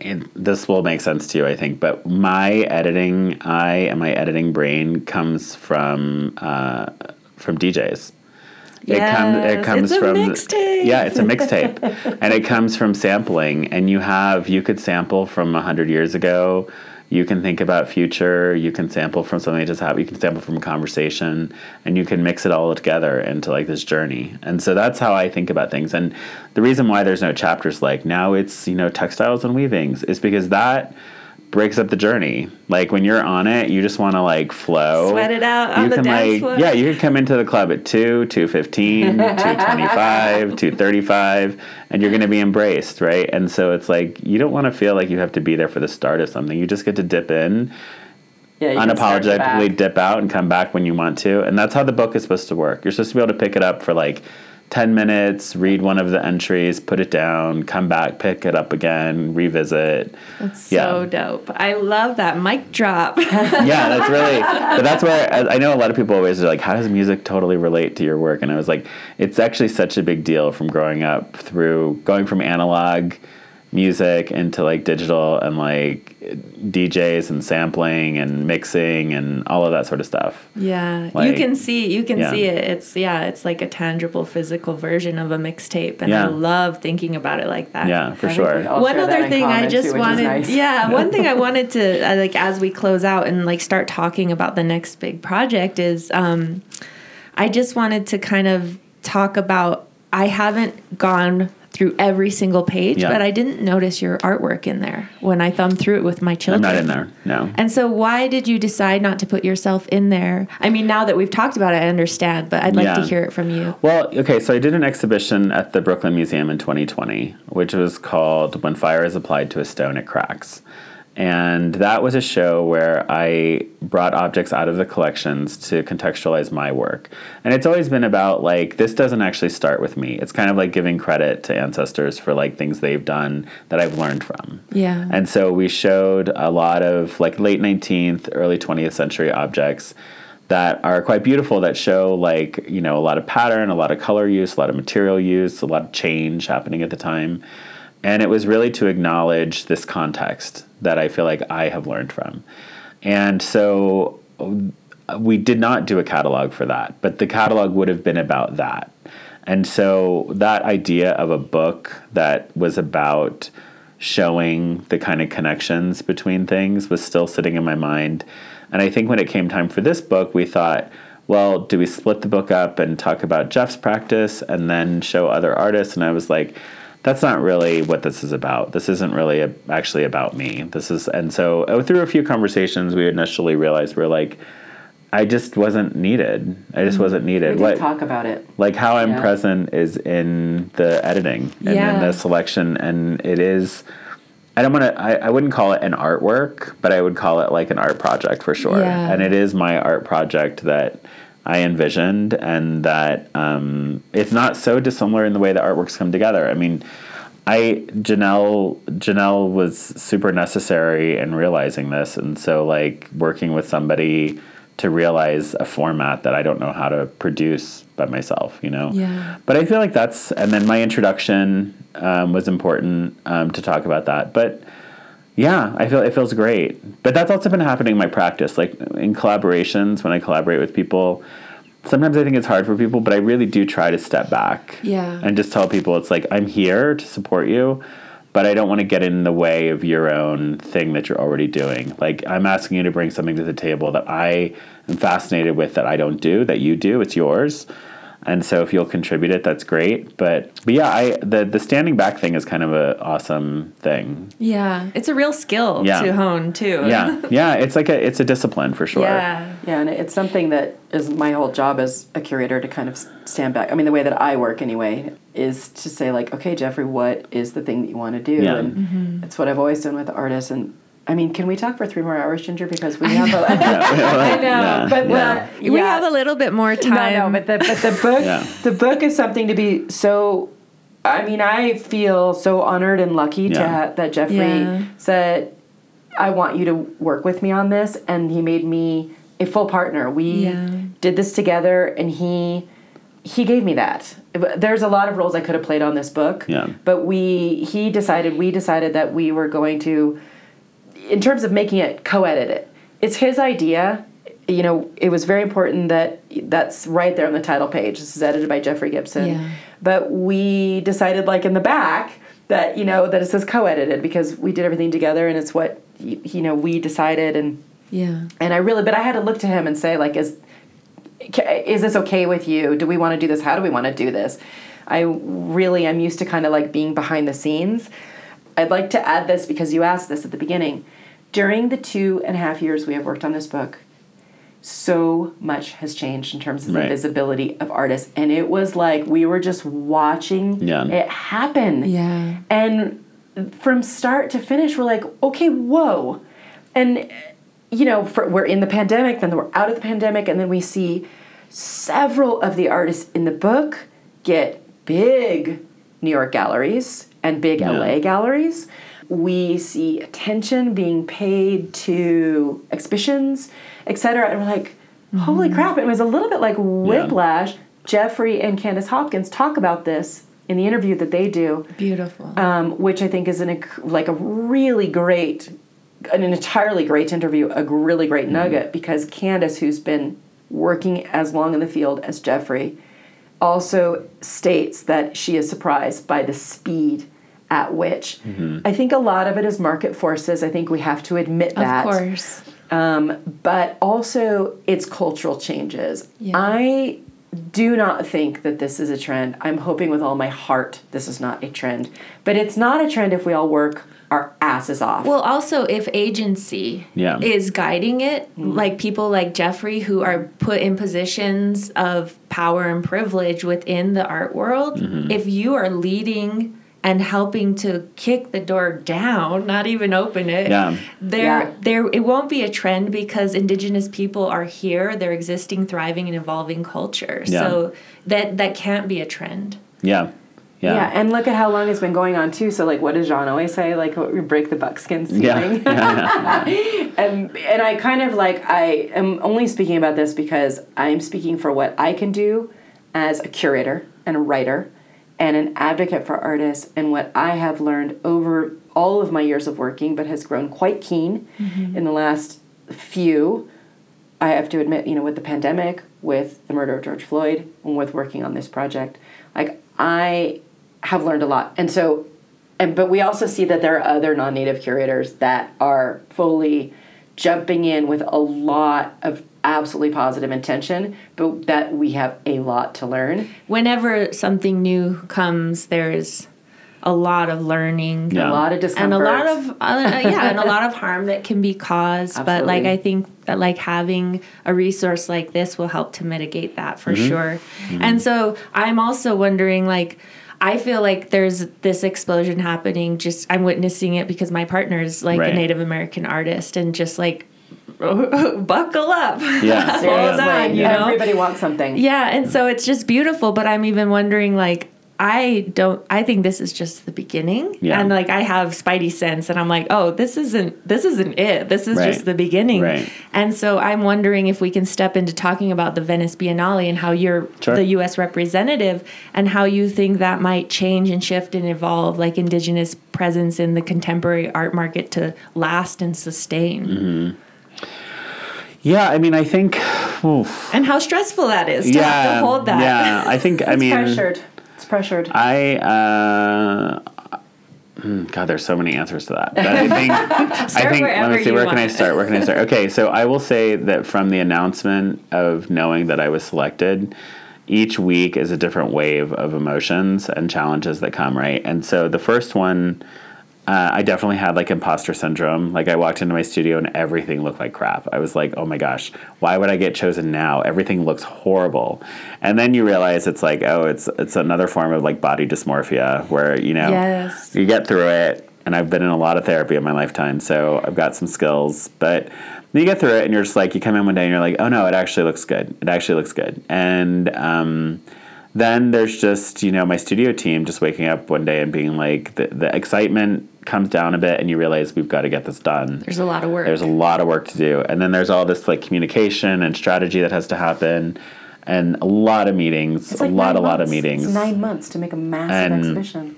we actually started producing the work in um, January because of how long it takes us to make things, and so even if we didn't get it, You would- know, you we would were, have a leg up we up. would have a leg up, yeah. And so um, we knew that, and the galleries that I work with have been very supportive. And I work with Sikkema Jenkins in New York, and Stephen Friedman in London, and Roberts Projects in Los Angeles, and so they've all been really supportive. So I think it's just. Um, you know, you're working with the PR team, you're working with project managers, and I have always said to them, just like I've always said it throughout my career, you know, the way that we engage with Native communities is a priority, is an absolute priority.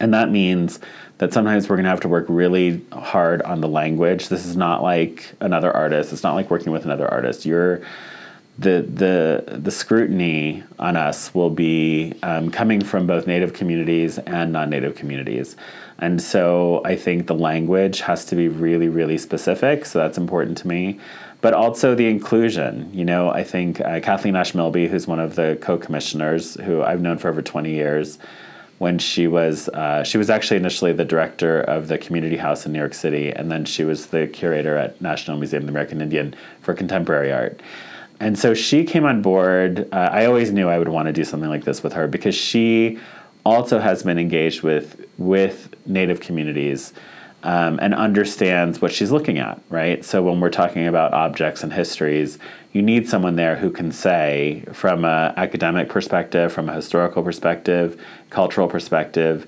here's how we have to handle this. Like, there's a way to handle it. And then Abigail Winograd is actually who initially invited me. She's an independent curator, and we had just worked on a project together. She's an art historian and a curator, and I need that person too. That kind of independent spirit of just like we need to realize Jeff's vision, and and then Louis Grachos and I had spoken years before about the possibility of doing Venice. And when I worked with him here at Site, I love Louis and his. I always say everybody has a superpower. Yeah. Louis's superpower is he's like a social butterfly in the art world, and like he, I love seeing him like move around, and he's always like Connect connecting with people, and you know, and so I approached him and I said, "Hey, would you consider joining our team?" And um, and that's really how the team came together, you know, and so. I think I feel really confident in our team. I do, and um, the people we've brought in since then, they know this team knows what's important to me, and so I don't have to be in every meeting, and I know they're going to to speak up for me and advocate for the things they know are important to me. Yeah, I mean, I think I think we're trying to make it so that it has you know, even with IAIA uh, being our educational partner, they're bringing their MFA students and they're going to invite their alumni.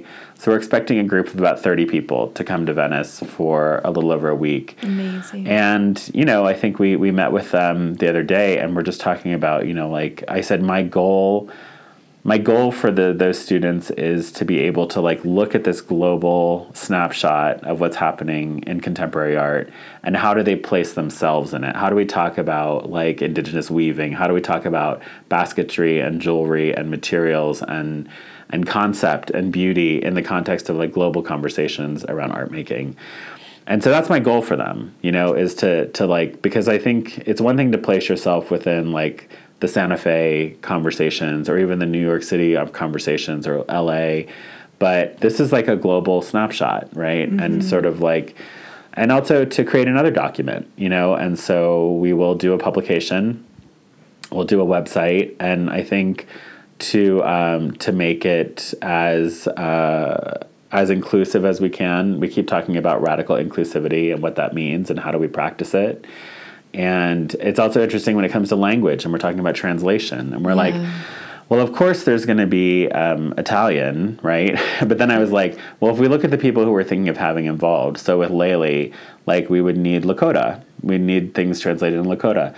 With um, some other artists, you know, we're just like that's just our starting point. Like, look yeah. at like Choctaw, Cherokee. Look at we have Shoshone, Arapaho, like we're just moving through, you know, all of this. And I think it will be, it would only make sense for an Indigenous present to join us there in some way. Yeah. You know, um, I think it will they're tethered together yeah. you know? So when it comes to translation i just love talking to like our graphic designer and being like well we're looking at hundreds of languages so yeah, like, actually. and we have to make that challenge interesting. Can we, we have, have, to, a database? Yeah. Well but that's the thing. I, I chose to work with a graphic designer um, named dylan Fraquesa Fraquesa i believe. But he's like up for it you know? He, he finds those kind of challenges mm-hmm. interesting mm-hmm. rather than saying like well we're gonna have to choose like three or four like he's already thinking he's like well on the website we can just have it an animation you know we can oh, like cool. we can go because it's it's not so much that i want people to understand lakota i want them to understand there's hundreds of languages that they're unaware of yeah. you know that exist that are being spoken and are, are exist in this world so mm-hmm. i think it's really um, it's a lot, but it's also a lot of it's a lot of stuff. Some things that I don't totally enjoy, but a lot of things that I'm really excited about. And I have to acknowledge that I've worked really hard for this. Yeah. Yeah, this moment has not arrived like out of nowhere. I mean, when when I found out through social media that you were selected, it for me and my family was like an of course moment. You Right. know, Oh my God, it really completely. felt like there was a moment of joy, you know, that rippled throughout all our whole community. It was like awesome. a it was like an of course moment. Right. You know, like thank you. It was a moment of gratitude and appreciation like and I think that that's something you've always brought to all of us. Is like you've always given us like e- like an equal measure of like care and respect and love even when you barely know us or we're getting to know each other over the years and That's really sweet. yeah, and you bringing that with you to the whole world, to a global stage, like it, it is. It's it's moving. Like I'm tearing up. I am know? too. God damn it. Well, thank you. That's really, I mean, I think that's what the hope is. I mean, a lot of it is to like think about, I mean, you know, to go back to music, but like all of my like communities of people who went to clubs and like that kind of acceptance and inclusion of mm-hmm. like LGBTQ whole alphabet plus like clubs Yeah. like club scene and like you know this kind of celebration of people who were on the periphery of of what people were paying attention to is like that's sort of that's where I believe the power is that's what those are the people who I want to centralize them you know Yeah. and so this this practice that we're talking about of radical inclusivity, it's like you don't actually even have to agree with me for me to support you. And it comes from like that period of like, you know, for me, like late 80s, 90s kind of culture, not like hip hop culture, like club culture um, going on, and then heading into like Chicago house and like dipping into gospel and like spiritual songs and and then of course like you know native traditional songs like and and growing up and seeing how and when those songs are are used and yeah so it's like i don't know for me like i just feel like and i tell people this too i'm just like look your joy it doesn't i mean i hate to say this because it sounds so kind of i don't know really entitled i suppose but i just feel like i'm like i'm like i've got bucket loads like it's bottomless like i can just keep giving it's fine and it keeps me afloat you know Yeah. it really does it really does keep me afloat and i think it's it's what's on the other side. You know, I think sometimes people meet me and they think that I d- may not understand the trauma side of things.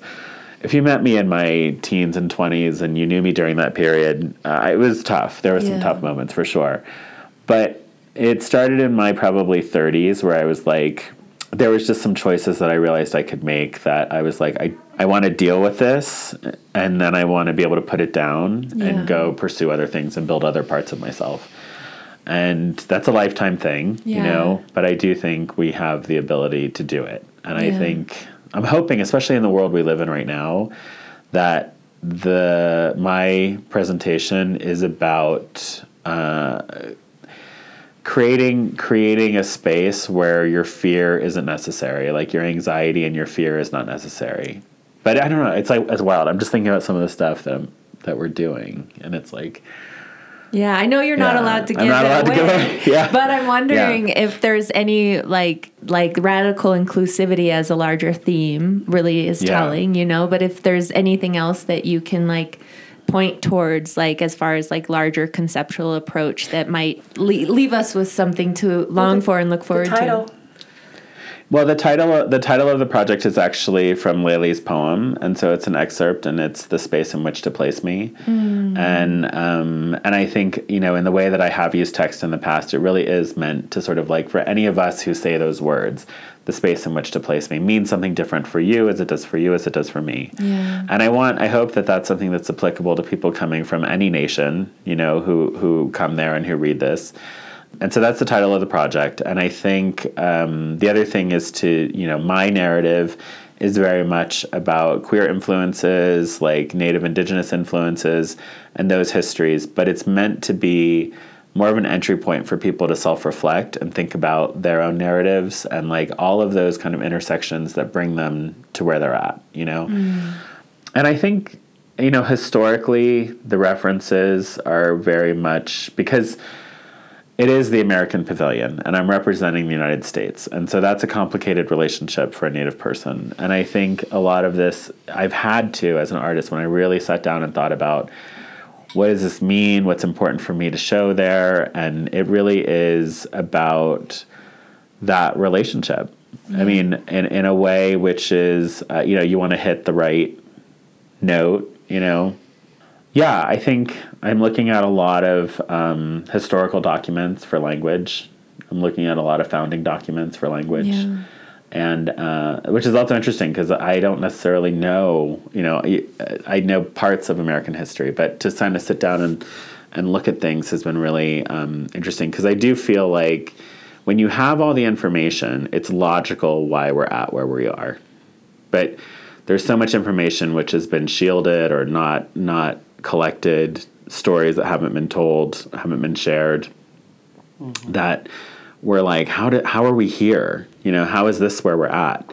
And then when you when you really have all the information, you're like, oh my gosh, wow, like that happened, and I had no idea, and that happened and made this happen and made this happen and put that person in power and disempowered those people and that land was sold and and then you're like that's that's how we're here Yeah. you know And I love what you're bringing with you because there's a place for everyone. Yeah. And everyone's place is valid. And I think just from doing like direct action and frontline work as part of my practice over the years, like there's a time to be on a front line and a Yeah. time that you're in researching or you're doing like more quiet things or family, you know, and it feels like it's okay to like when it calls you, like Yeah. accept it and take it and do the best you can and Right. it doesn't mean that you're always going to be that person but when you have the opportunity go go Yeah. with joy like Yeah. l- with grace unapologetically Yeah.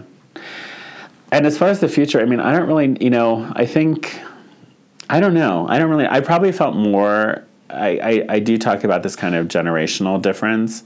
And I do, I do think that I am of a generation for whom this is still important. Like to, to be an, to be an artist and want to pursue Venice, you know, there are younger generations who I think this will not be like the way that they envision being a successful artist. And I think that that's totally fine. You know, I think it's probably, we're talking about uh, older systems of how we show value in the arts that uh, are not sustainable. You know, they may have never been really sustainable. They're very different. The histories of the Biennale, um, if you look back, it's very different than what it is now. You know, it's it's a real grand presentation right now, and um, and I like that for me personally. But yeah but I do think in the future, it's interesting to see like who will be chosen for the next few biennales, and Yeah. and then the market I think will will show a lot. I mean, I've been showing regularly since 2012, and I would say during that time. It's been difficult for people. People are like, "Well, who's another Native American painter working today? Who's like in Jeff's, you know, who's who's a peer?" And um, now that number is like growing and showing up and that's really exciting. Mm-hmm. As i'm moving into like my 50s and people are like well jeff's been working for 20 years you Yeah. know so it's like i'm not the newbie. Like i'm not i'm not the person who just showed up five years ago. Yeah, yeah, and it's I mean the level of importance for like archive like a publication or representing at the um, Venice Biennale like Yeah. our, it is important like we were born before the internet you know like we have Yeah. a level of um, understanding of the world and our place in it and our relationship to it in a more tangible way than people who grew up thinking about the world differently Right, yeah. connected globally like as part of life Yeah. and so it is really interesting to think about what these next generations of native artists and artists in general are going to hold as important. Yeah, I think. I mean, it's interesting in the book. You know, and for me, it's it's funny. Like I, I know you mentioned to me earlier about. So I'm opening a show in New York City on September 6th, and the title of the exhibition is Ancestral Super Bloom, and I love the title as well. Very happy with the title. cool. But you know where the idea started from is like this question of like how do we signify that we're native or is it important? You know like do we have to like do we have to have long hair to look native you know? And of course, i know lots of native people have long hair for other reasons but i just mean to like the non-native world. It's like do we have to have beads on? Do we have to like like do we have an accent of some kind? Like what is it? And i'm just interested in that line you know and i think future generations i do hope that i'm able to contribute to that space where they don't have to do any of that. If it's their choice and they're doing it for their own purposes that's great. But they shouldn't have to fulfill anyone's request in order for them to be acknowledged as an indigenous person. Mm-hmm. And it doesn't have anything to do with limiting what they're capable of and they have to believe that Yeah. you're always going to run into people who want to like knock you down and try to convince you that you're not capable of things but it's most important for them to know like when you mentioned about like knocking on doors i was like well actually i think it's a conceptual shift where you acknowledge that door doesn't really exist like, there's Never been a door. I It's love like- that. Never been a yeah door. there's never a door really there we all talk about I it like the but metaphysical kidding. yeah Who What yeah. door? told You- us there was a door? I'm like, you just change your mind and you can walk right through that. No, I Like- love that. No, Yeah. that's so that's so liberating and so powerful, and I think that that's that's where we need to be. But then you bring in like spiritual belief and ancestral power and requests and all this other stuff. I'm just like, door, what? I'm like, there's never even a building. Like, we're just here and I can go wherever I want to go. And Yeah. I'm going to float. I'm going to float with my ancestors who are here lifting me up. And, I love and that's thinking it. about that's that. it. Yeah, and just the reminder, you know, the reminder that there is no glass ceiling or buckskin ceiling or door or No. institution No. or monolith. Like And you have to, you have to know that. Like, you have it's to like know that. attitude. Like it's just such. It's your attitude. Yeah. I love having my mind blown and being checked. Yeah. Even when I'm feeling radical, being like, oh, there's even deeper and deeper and Oh like gosh. yeah, just Yeah. going there. And I love that. So so in order to kind of close this conversation, Yeah. because we could literally talk for three more hours, but I know that there's a lot going on this weekend. Um, I'd love to kind of like tap in a little bit deeper to the inspirations, the toolkit, the like survival mechanisms to participate. Like what are some ways that people can can hop on the train, you know, or like can be involved, can like feel relevant, can participate. Yeah. I mean, I think that this is this might be like a really big idea, so I'm going to try to say it in a way that I can even I can understand it. But it took me a long time to realize that a lot of what you're saying is not intuitive. A lot of what you're asking is not intuitive. There are things that people learn how to do that feel uncomfortable until you learn the skill. How to show up someplace, how to return a phone call, how to return an email, how to ask for things, um, how to, and when it feels uncomfortable, like when I was in those spaces and sweating and running for a dark corner, what was actually happening was I was growing, and it's a growing pain, and it meant that I was actually moving against something that I wanted to. Yeah, yeah. It's like mm. it's the the the healing that you're feeling is so painful usually, right? You know. Yeah, you you have to connect that uncomfortable feeling Yeah. with a, a good thing. The uncomfortable feeling is actually you growing and you kind of just get to the point where you're like, if that's not happening on some level, then maybe you're not in the right place. Not I pushing. You know, it's know. like if you're I for my career too. It's like if if something does not feel uncomfortable, hard, terrifying, it's usually just not worth doing. I mean, there's so I love what I get to do as a curator because I am a very like I feel like I've always been good at a curator be, as a curator because I'm organized and I'm stubborn and I always want to advocate and I have an extreme sense of fairness which sometimes gets me into trouble. But that where what I make for myself is like a com, try to be composed box that I need to be in. I'm able to let artists puncture it and so artists destabilize me constantly and I love it because when Jeffrey Right. when we work together and he says Jenelle I need you to look at this this and this and I go okay yeah, I'm going to look at that. And this is maybe going to be super uncomfortable for me. There were times when I was working on this book that I felt incredibly destabilized to the point of like fear and tears, you know, like, and imposter syndrome, yeah. and a lot of moments of that. But to the kids, I would echo very much from a curatorial perspective some of the things that Jeffrey is saying, because what we have seen in the years that I have been working on it, Jeffrey and I are the same age, is that, as you said, we are pre internet. I did not have email in college. There was no email when I was in, or internet when I was in college. And our access points were quite limited. It was to magazines yeah. and it was to being um, present and on the ground, which meant that as an artist, right.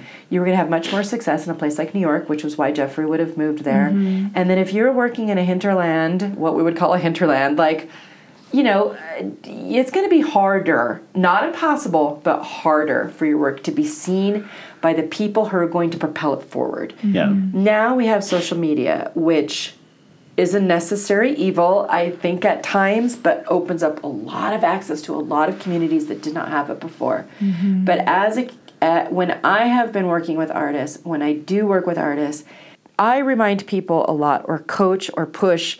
It's like what you said you do for a living, Ginger. It's like, okay, I know how to do these things, and I'm going to tell you this. There is no gallery without art. There is no museum without art and an artist. And I love to tell artists like ask for what you want. Don't feel like an art that someone's going to say no and you're never going to get another chance. Like really, really push if you can and ask for the things mm-hmm. um, that the kids like. How do you become an artist? How can you get this access? You need to work your ass off. Yeah. You need to work your ass off. A lot of work. You need to make you need to work as hard as you can. You need to put the hours into your work. You need to ask people to come over and look at it. You need to um, get it out there however you're comfortable getting it out there into whatever world you want it to be in. The artists included in Indigenous Present are involved in a lot of different art worlds. They yeah. live in a lot of different parts of the countries of the US and Canada. Yeah. They're involved in all different levels. Um, there are artists in this book who are 27, there are artists who are in their 80s. And, like, yeah, that's what I'm constantly telling artists of all ages when their galleries are abusing them when the galleries are not paying their artists, when they're demanding things for art fairs, mm-hmm. when they're putting them in positions of being merely producers of product. And I just want to tell artists like, if you are uncomfortable with this, please, please, please push back. Find the people you trust and start trusting them and, and asking them for help. If you're working with a curator who's not really coming to you, call another curator that you do trust and be like, what do I do? How can I talk about this or whatever? And so it is, it's hard to find all those people. It doesn't happen for everybody. And I'm giving like best case scenario. Yeah. And it sounds like it takes time, like 20 years to build a support I mean, I think, I think, yeah, it does take time for me, but not for everybody. Yeah, you know, some people come right out. And yeah. I think that's sort of been what I hope, you know, some of what I've been doing and other artists have been doing is that the window is shorter, you know, yeah. of time that it takes for things to happen. So this like speed of how quickly things are happening now, it quickly shifts the conversation to like, well, how do you navigate all this potential opportunity and choice and things like that? I mean, I do think one thing is that you have to put yourself in a place where people can see you. Mm-hmm. And I think online social media and things like that helps tremendously. There's also so many more contemporary art centers throughout the country than there ever has been you yeah. know and i think um, and they all matter equally. Mm. yeah.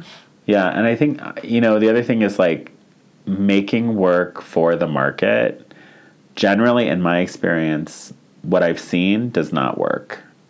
Does you mean catering towards yeah. the market. Yeah. Yeah you have to remain authentic. Yeah. You have it's, it's like and this i said this to someone the other day but i feel like the more you lean in to specifically who you are and what you do and what you can bring to the table, the more exciting it is for someone else to support it. Because mm. they've never seen it before. So they're just like, what is this? You know? And then it's more sort of like, like when I start, I do collect art and I've collected a lot of native artists. And when I'm watching somebody, that's the other thing. When I first started like getting attention, people were coming to me and saying like, I've been watching your work for like two or three years at this point, you know. So they had like questions, like real questions to answer to ask me. And I do the same thing now. I'll see an artist and I'll get super excited and I'll be like, oh my gosh, I should get that. I should get that. and then I'm like, well, but who knows what they're going to do next? Like maybe if I have one shot of getting one thing, is this the time? And I'm like, I'm going to watch them. I'm going to watch Yeah, them. yeah. And I watch and I watch. And if it doesn't move on, sometimes I'm kind of like, hmm. I wonder what that means. And sometimes if it suddenly takes a huge leap, I'm like, I wonder what that means, you know? And then so I would say more people could be watching you than you're even aware of.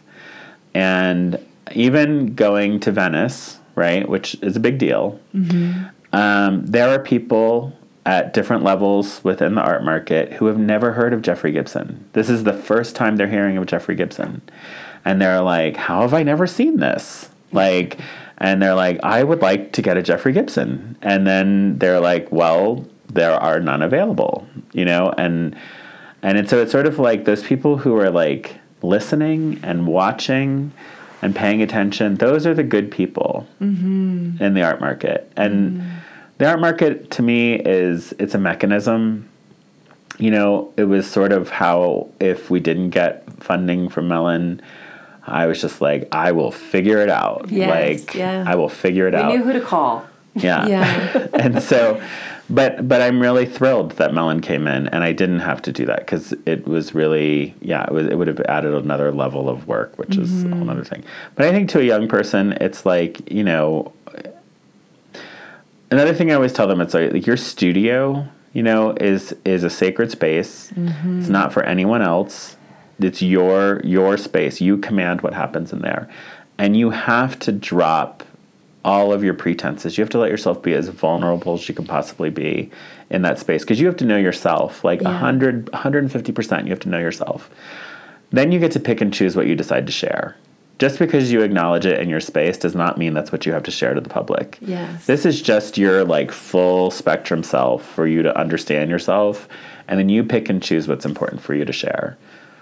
Mm, that's such great insight, Yeah. you know, because I think a lot of times there is a pressure, especially for people who come from culture, Yeah. to like um, Oh, put yeah. that at the forefront of their practice. And Yeah. it can, you can be an artist who happens to be indigenous. Like Cannupa and I talk about that all the time. Yeah. It's like, like Yeah. playing between the worlds and like, what do you want to share and um, what is sacred, you know? Yeah. And like sometimes you feel more bold to Yeah. like share deeper parts of your Right. culture. And sometimes it's like, no matter how bad they want it, you, it's not theirs, you Yeah. know? And so Yeah. I, I see you dancing, dancing between that and many artists like in this book who are our Yeah. friends.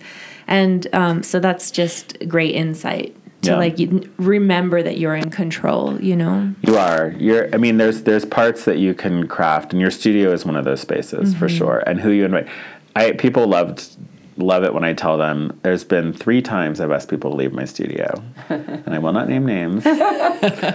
but you know, you're in a conversation, it just starts feeling icky, and I was just like, you know what? I'm going to stop this conversation, and I'm going to politely ask you to leave my Yeah. space and shock you know just like what could i have possibly done and they want then they want me to educate and explain like exactly why what happened did, we, did i say something i'm like yeah you did but i'm just going to ask you to leave i'm going to end this and i don't want you in my space any longer those are some of the most empowering things i've ever done because you feel like you're supposed to let this person be here to give you opportunity and I just, you know, there's been, that like I said, about three times when it's just felt like the very right thing. And I could feel my blood pressure going up. You could feel like your body temperature changing, and you're just like, nope. Yeah, the adrenaline's rushing. Mm. Yeah. that's so interesting, Jeff. Mm. And I think too, like, I mean, a whole other. I know we're so over time, Ginger. I, I, can we add like a whole other podcast with you at some point? Because Yes. one about the market, mm-hmm. about where this work is going, mm-hmm. that is being collected mm. so much more now, and one um, specifically among the 60 fascinating conversations that we got to have that these artists let us have with them. Mm-hmm. You know, I had a conversation with Melissa Cody, who's fifth generation Navajo weaver, and I went to her studio because she lives near me in Los Angeles. And so, you know, I called and said, Can I please come over? Which, is um, and she let me, and we talked about her weaving. And one thing that I think that museums who are starting to collect this work finally are need to start to get much much better at. And this is something that um, I started writing about when we were working on this project together. Is what happens when a museum purchases contemporary museum purchases a work by Jeffrey, by Melissa Cody, by artists whose work needs more than a storehouse or a wall. When it is really important that a weaving receives regular air, singing, and care, like Melissa's work does, what happens when, let's just say, someplace like um, the Whitney Museum buys that? What is that museum going to do to um, follow the care instructions that matter to that artist? And how much museums are going to be challenged by the fact that this is an absolutely new paradigm? A weaving, according to a conservator, needs to be kept in the dark and cannot be shown a lot. Now, we, of course, can follow all the histories of the huge and monumental and historical problems of Native American indigenous artifacts and museums that are not being honored and sung to and blessed and talked to, etc., right? Okay, so how do we shift the conversation around contemporary art and what it might need, artist to artist, but how that can go out? And I think that that is like an incredibly important topic as this market changes, as artists are starting to be. And I'm just like, I'm thinking about it coming to it from my perspective as a museum curator for 20 years and how collections are handled mm-hmm. and how work is seen. But like, how do we start to change that among all artists?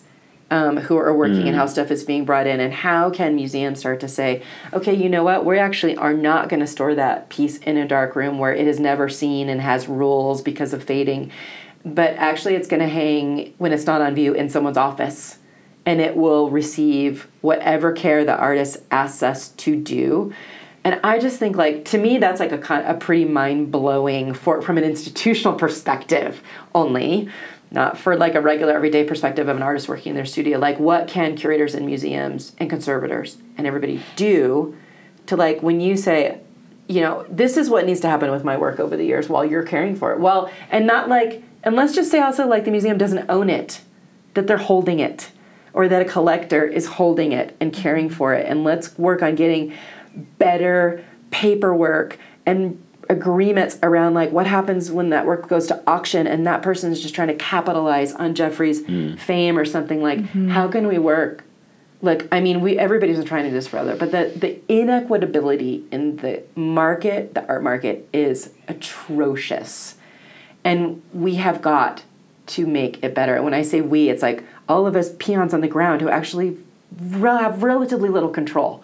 But that, you know, the the money involved, the the absolutely unregulated like enormity of the art market of the contemporary mainstream art market is like it, there's got to be shifts and this is something that working on this project really brought more to the fore mm-hmm. for me as a person in institutional mm. setting. Wow. Wow. I so yeah, a couple of exhibitions I've done recently, in particular with ICA in San Francisco. Yeah. Um, I, um, you know, we focused on the BAAITS, which is the Bay Area Indian I forget the, how it all stands for now, so I apologize for that. But they've been hosting like the first recognized like Two Spirit powwow for I believe they're in year I don't even know when they're it's been a while. Yeah. And I was so excited to go, but we we offered to like partner with them, and at, that's the community one of the communities we decided to work with. But you know what I said to ICA early on was I said uh, programming will not always be public sometimes programming, you're going to hand this over to the native communities here in the Bay Area. It's not to be photographed, it's not to be written about, it's not to be distributed publicly. It is about those communities being able to occupy the space in the way that they want to. Mm. And and the museum agreed. That was never a problem for them.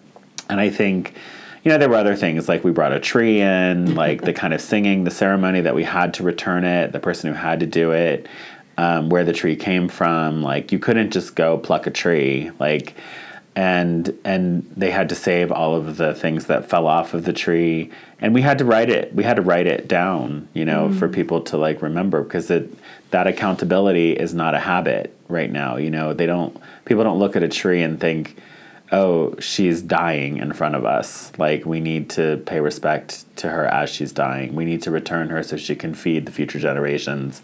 She needs to go someplace where she's not going to, you know, uh, you know, she has to work with the environment that we're going to place her in. And she needs to be sung to, and she needs to be prayed over, and she needs to be thanked. And so all of that was kind of kind of amazing. And I know we rewrote contracts as to what it meant to have that Joan has a very specific way of working, and we really had to like make sure that they honored that. And um, so I think I felt I feel like with me, maybe the way that I present it sometimes that is most something comprehensible for institutions is concept. You know, it's like you don't necessarily have to practice this, but you have to honor it as a concept of the project and of the work. Yeah, and I think that right now we're in this the eye of the hurricane. Yeah. You know, it's hard to see what the ripple effects will be of Right. an indigenous present.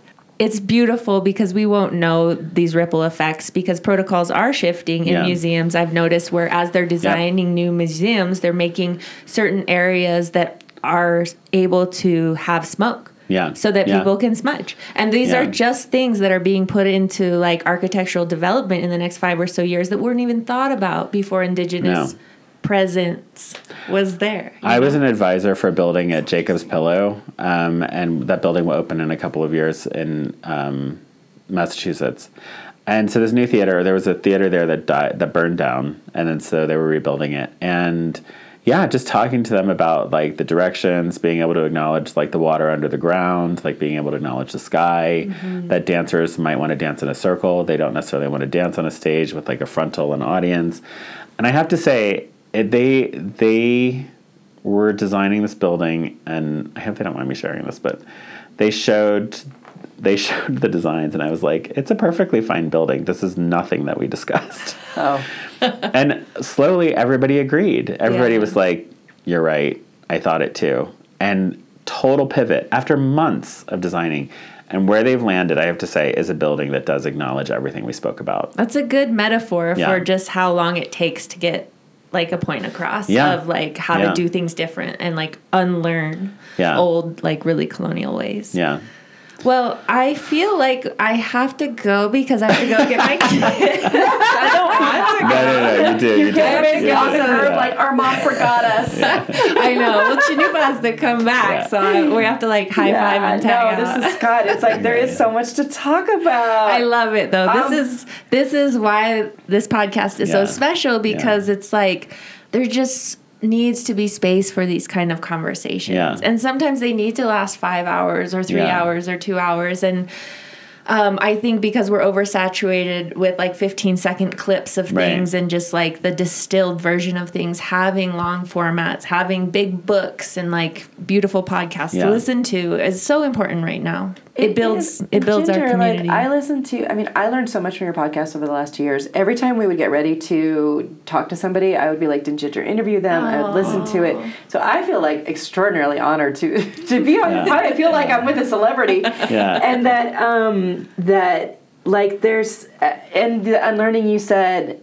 It's just I just love what you do, and that. um what you've done is so extraordinary and it's Yeah. like it's fed Great. into this i just want you Yeah. to know like your presence is here Yeah, and we wanted sure. you to be part of the launch tomorrow because Yeah. of the what we've experienced through your work and the, the last year when we were here for um, the weekend SWAIA weekend and so it's like Yeah. yeah. you're just doing so much for all kinds of communities everywhere Yeah. so Yeah. thank you Thank you. thank you Yeah. Yeah. I, I really feel lucky to be able to um, be in community Yeah. and like to be to be like kind of a secret weapon for so Yeah. many communities that I love and care about because I have a lot of that anxiety that you talk about about Right. like having to dip out and like Yeah. hide that like that's why I DJ because I can hide Yeah. behind turntables I know, you know I know, I know. Lights down.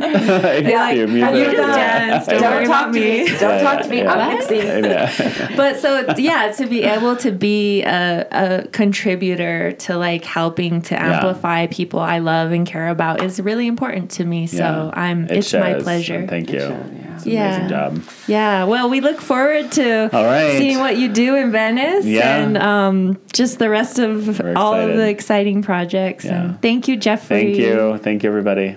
Thank you, Jenelle. Thank you, Ginger. All right. Cut. Cut.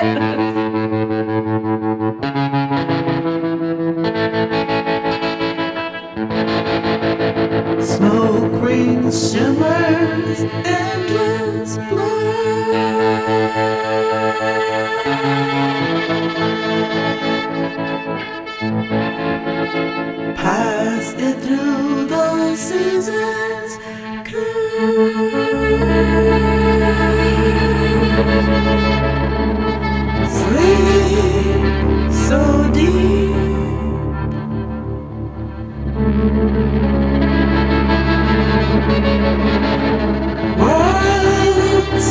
we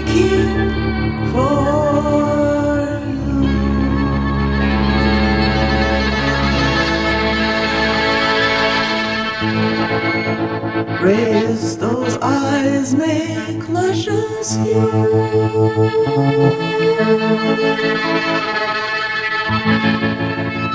Dance the way we always do.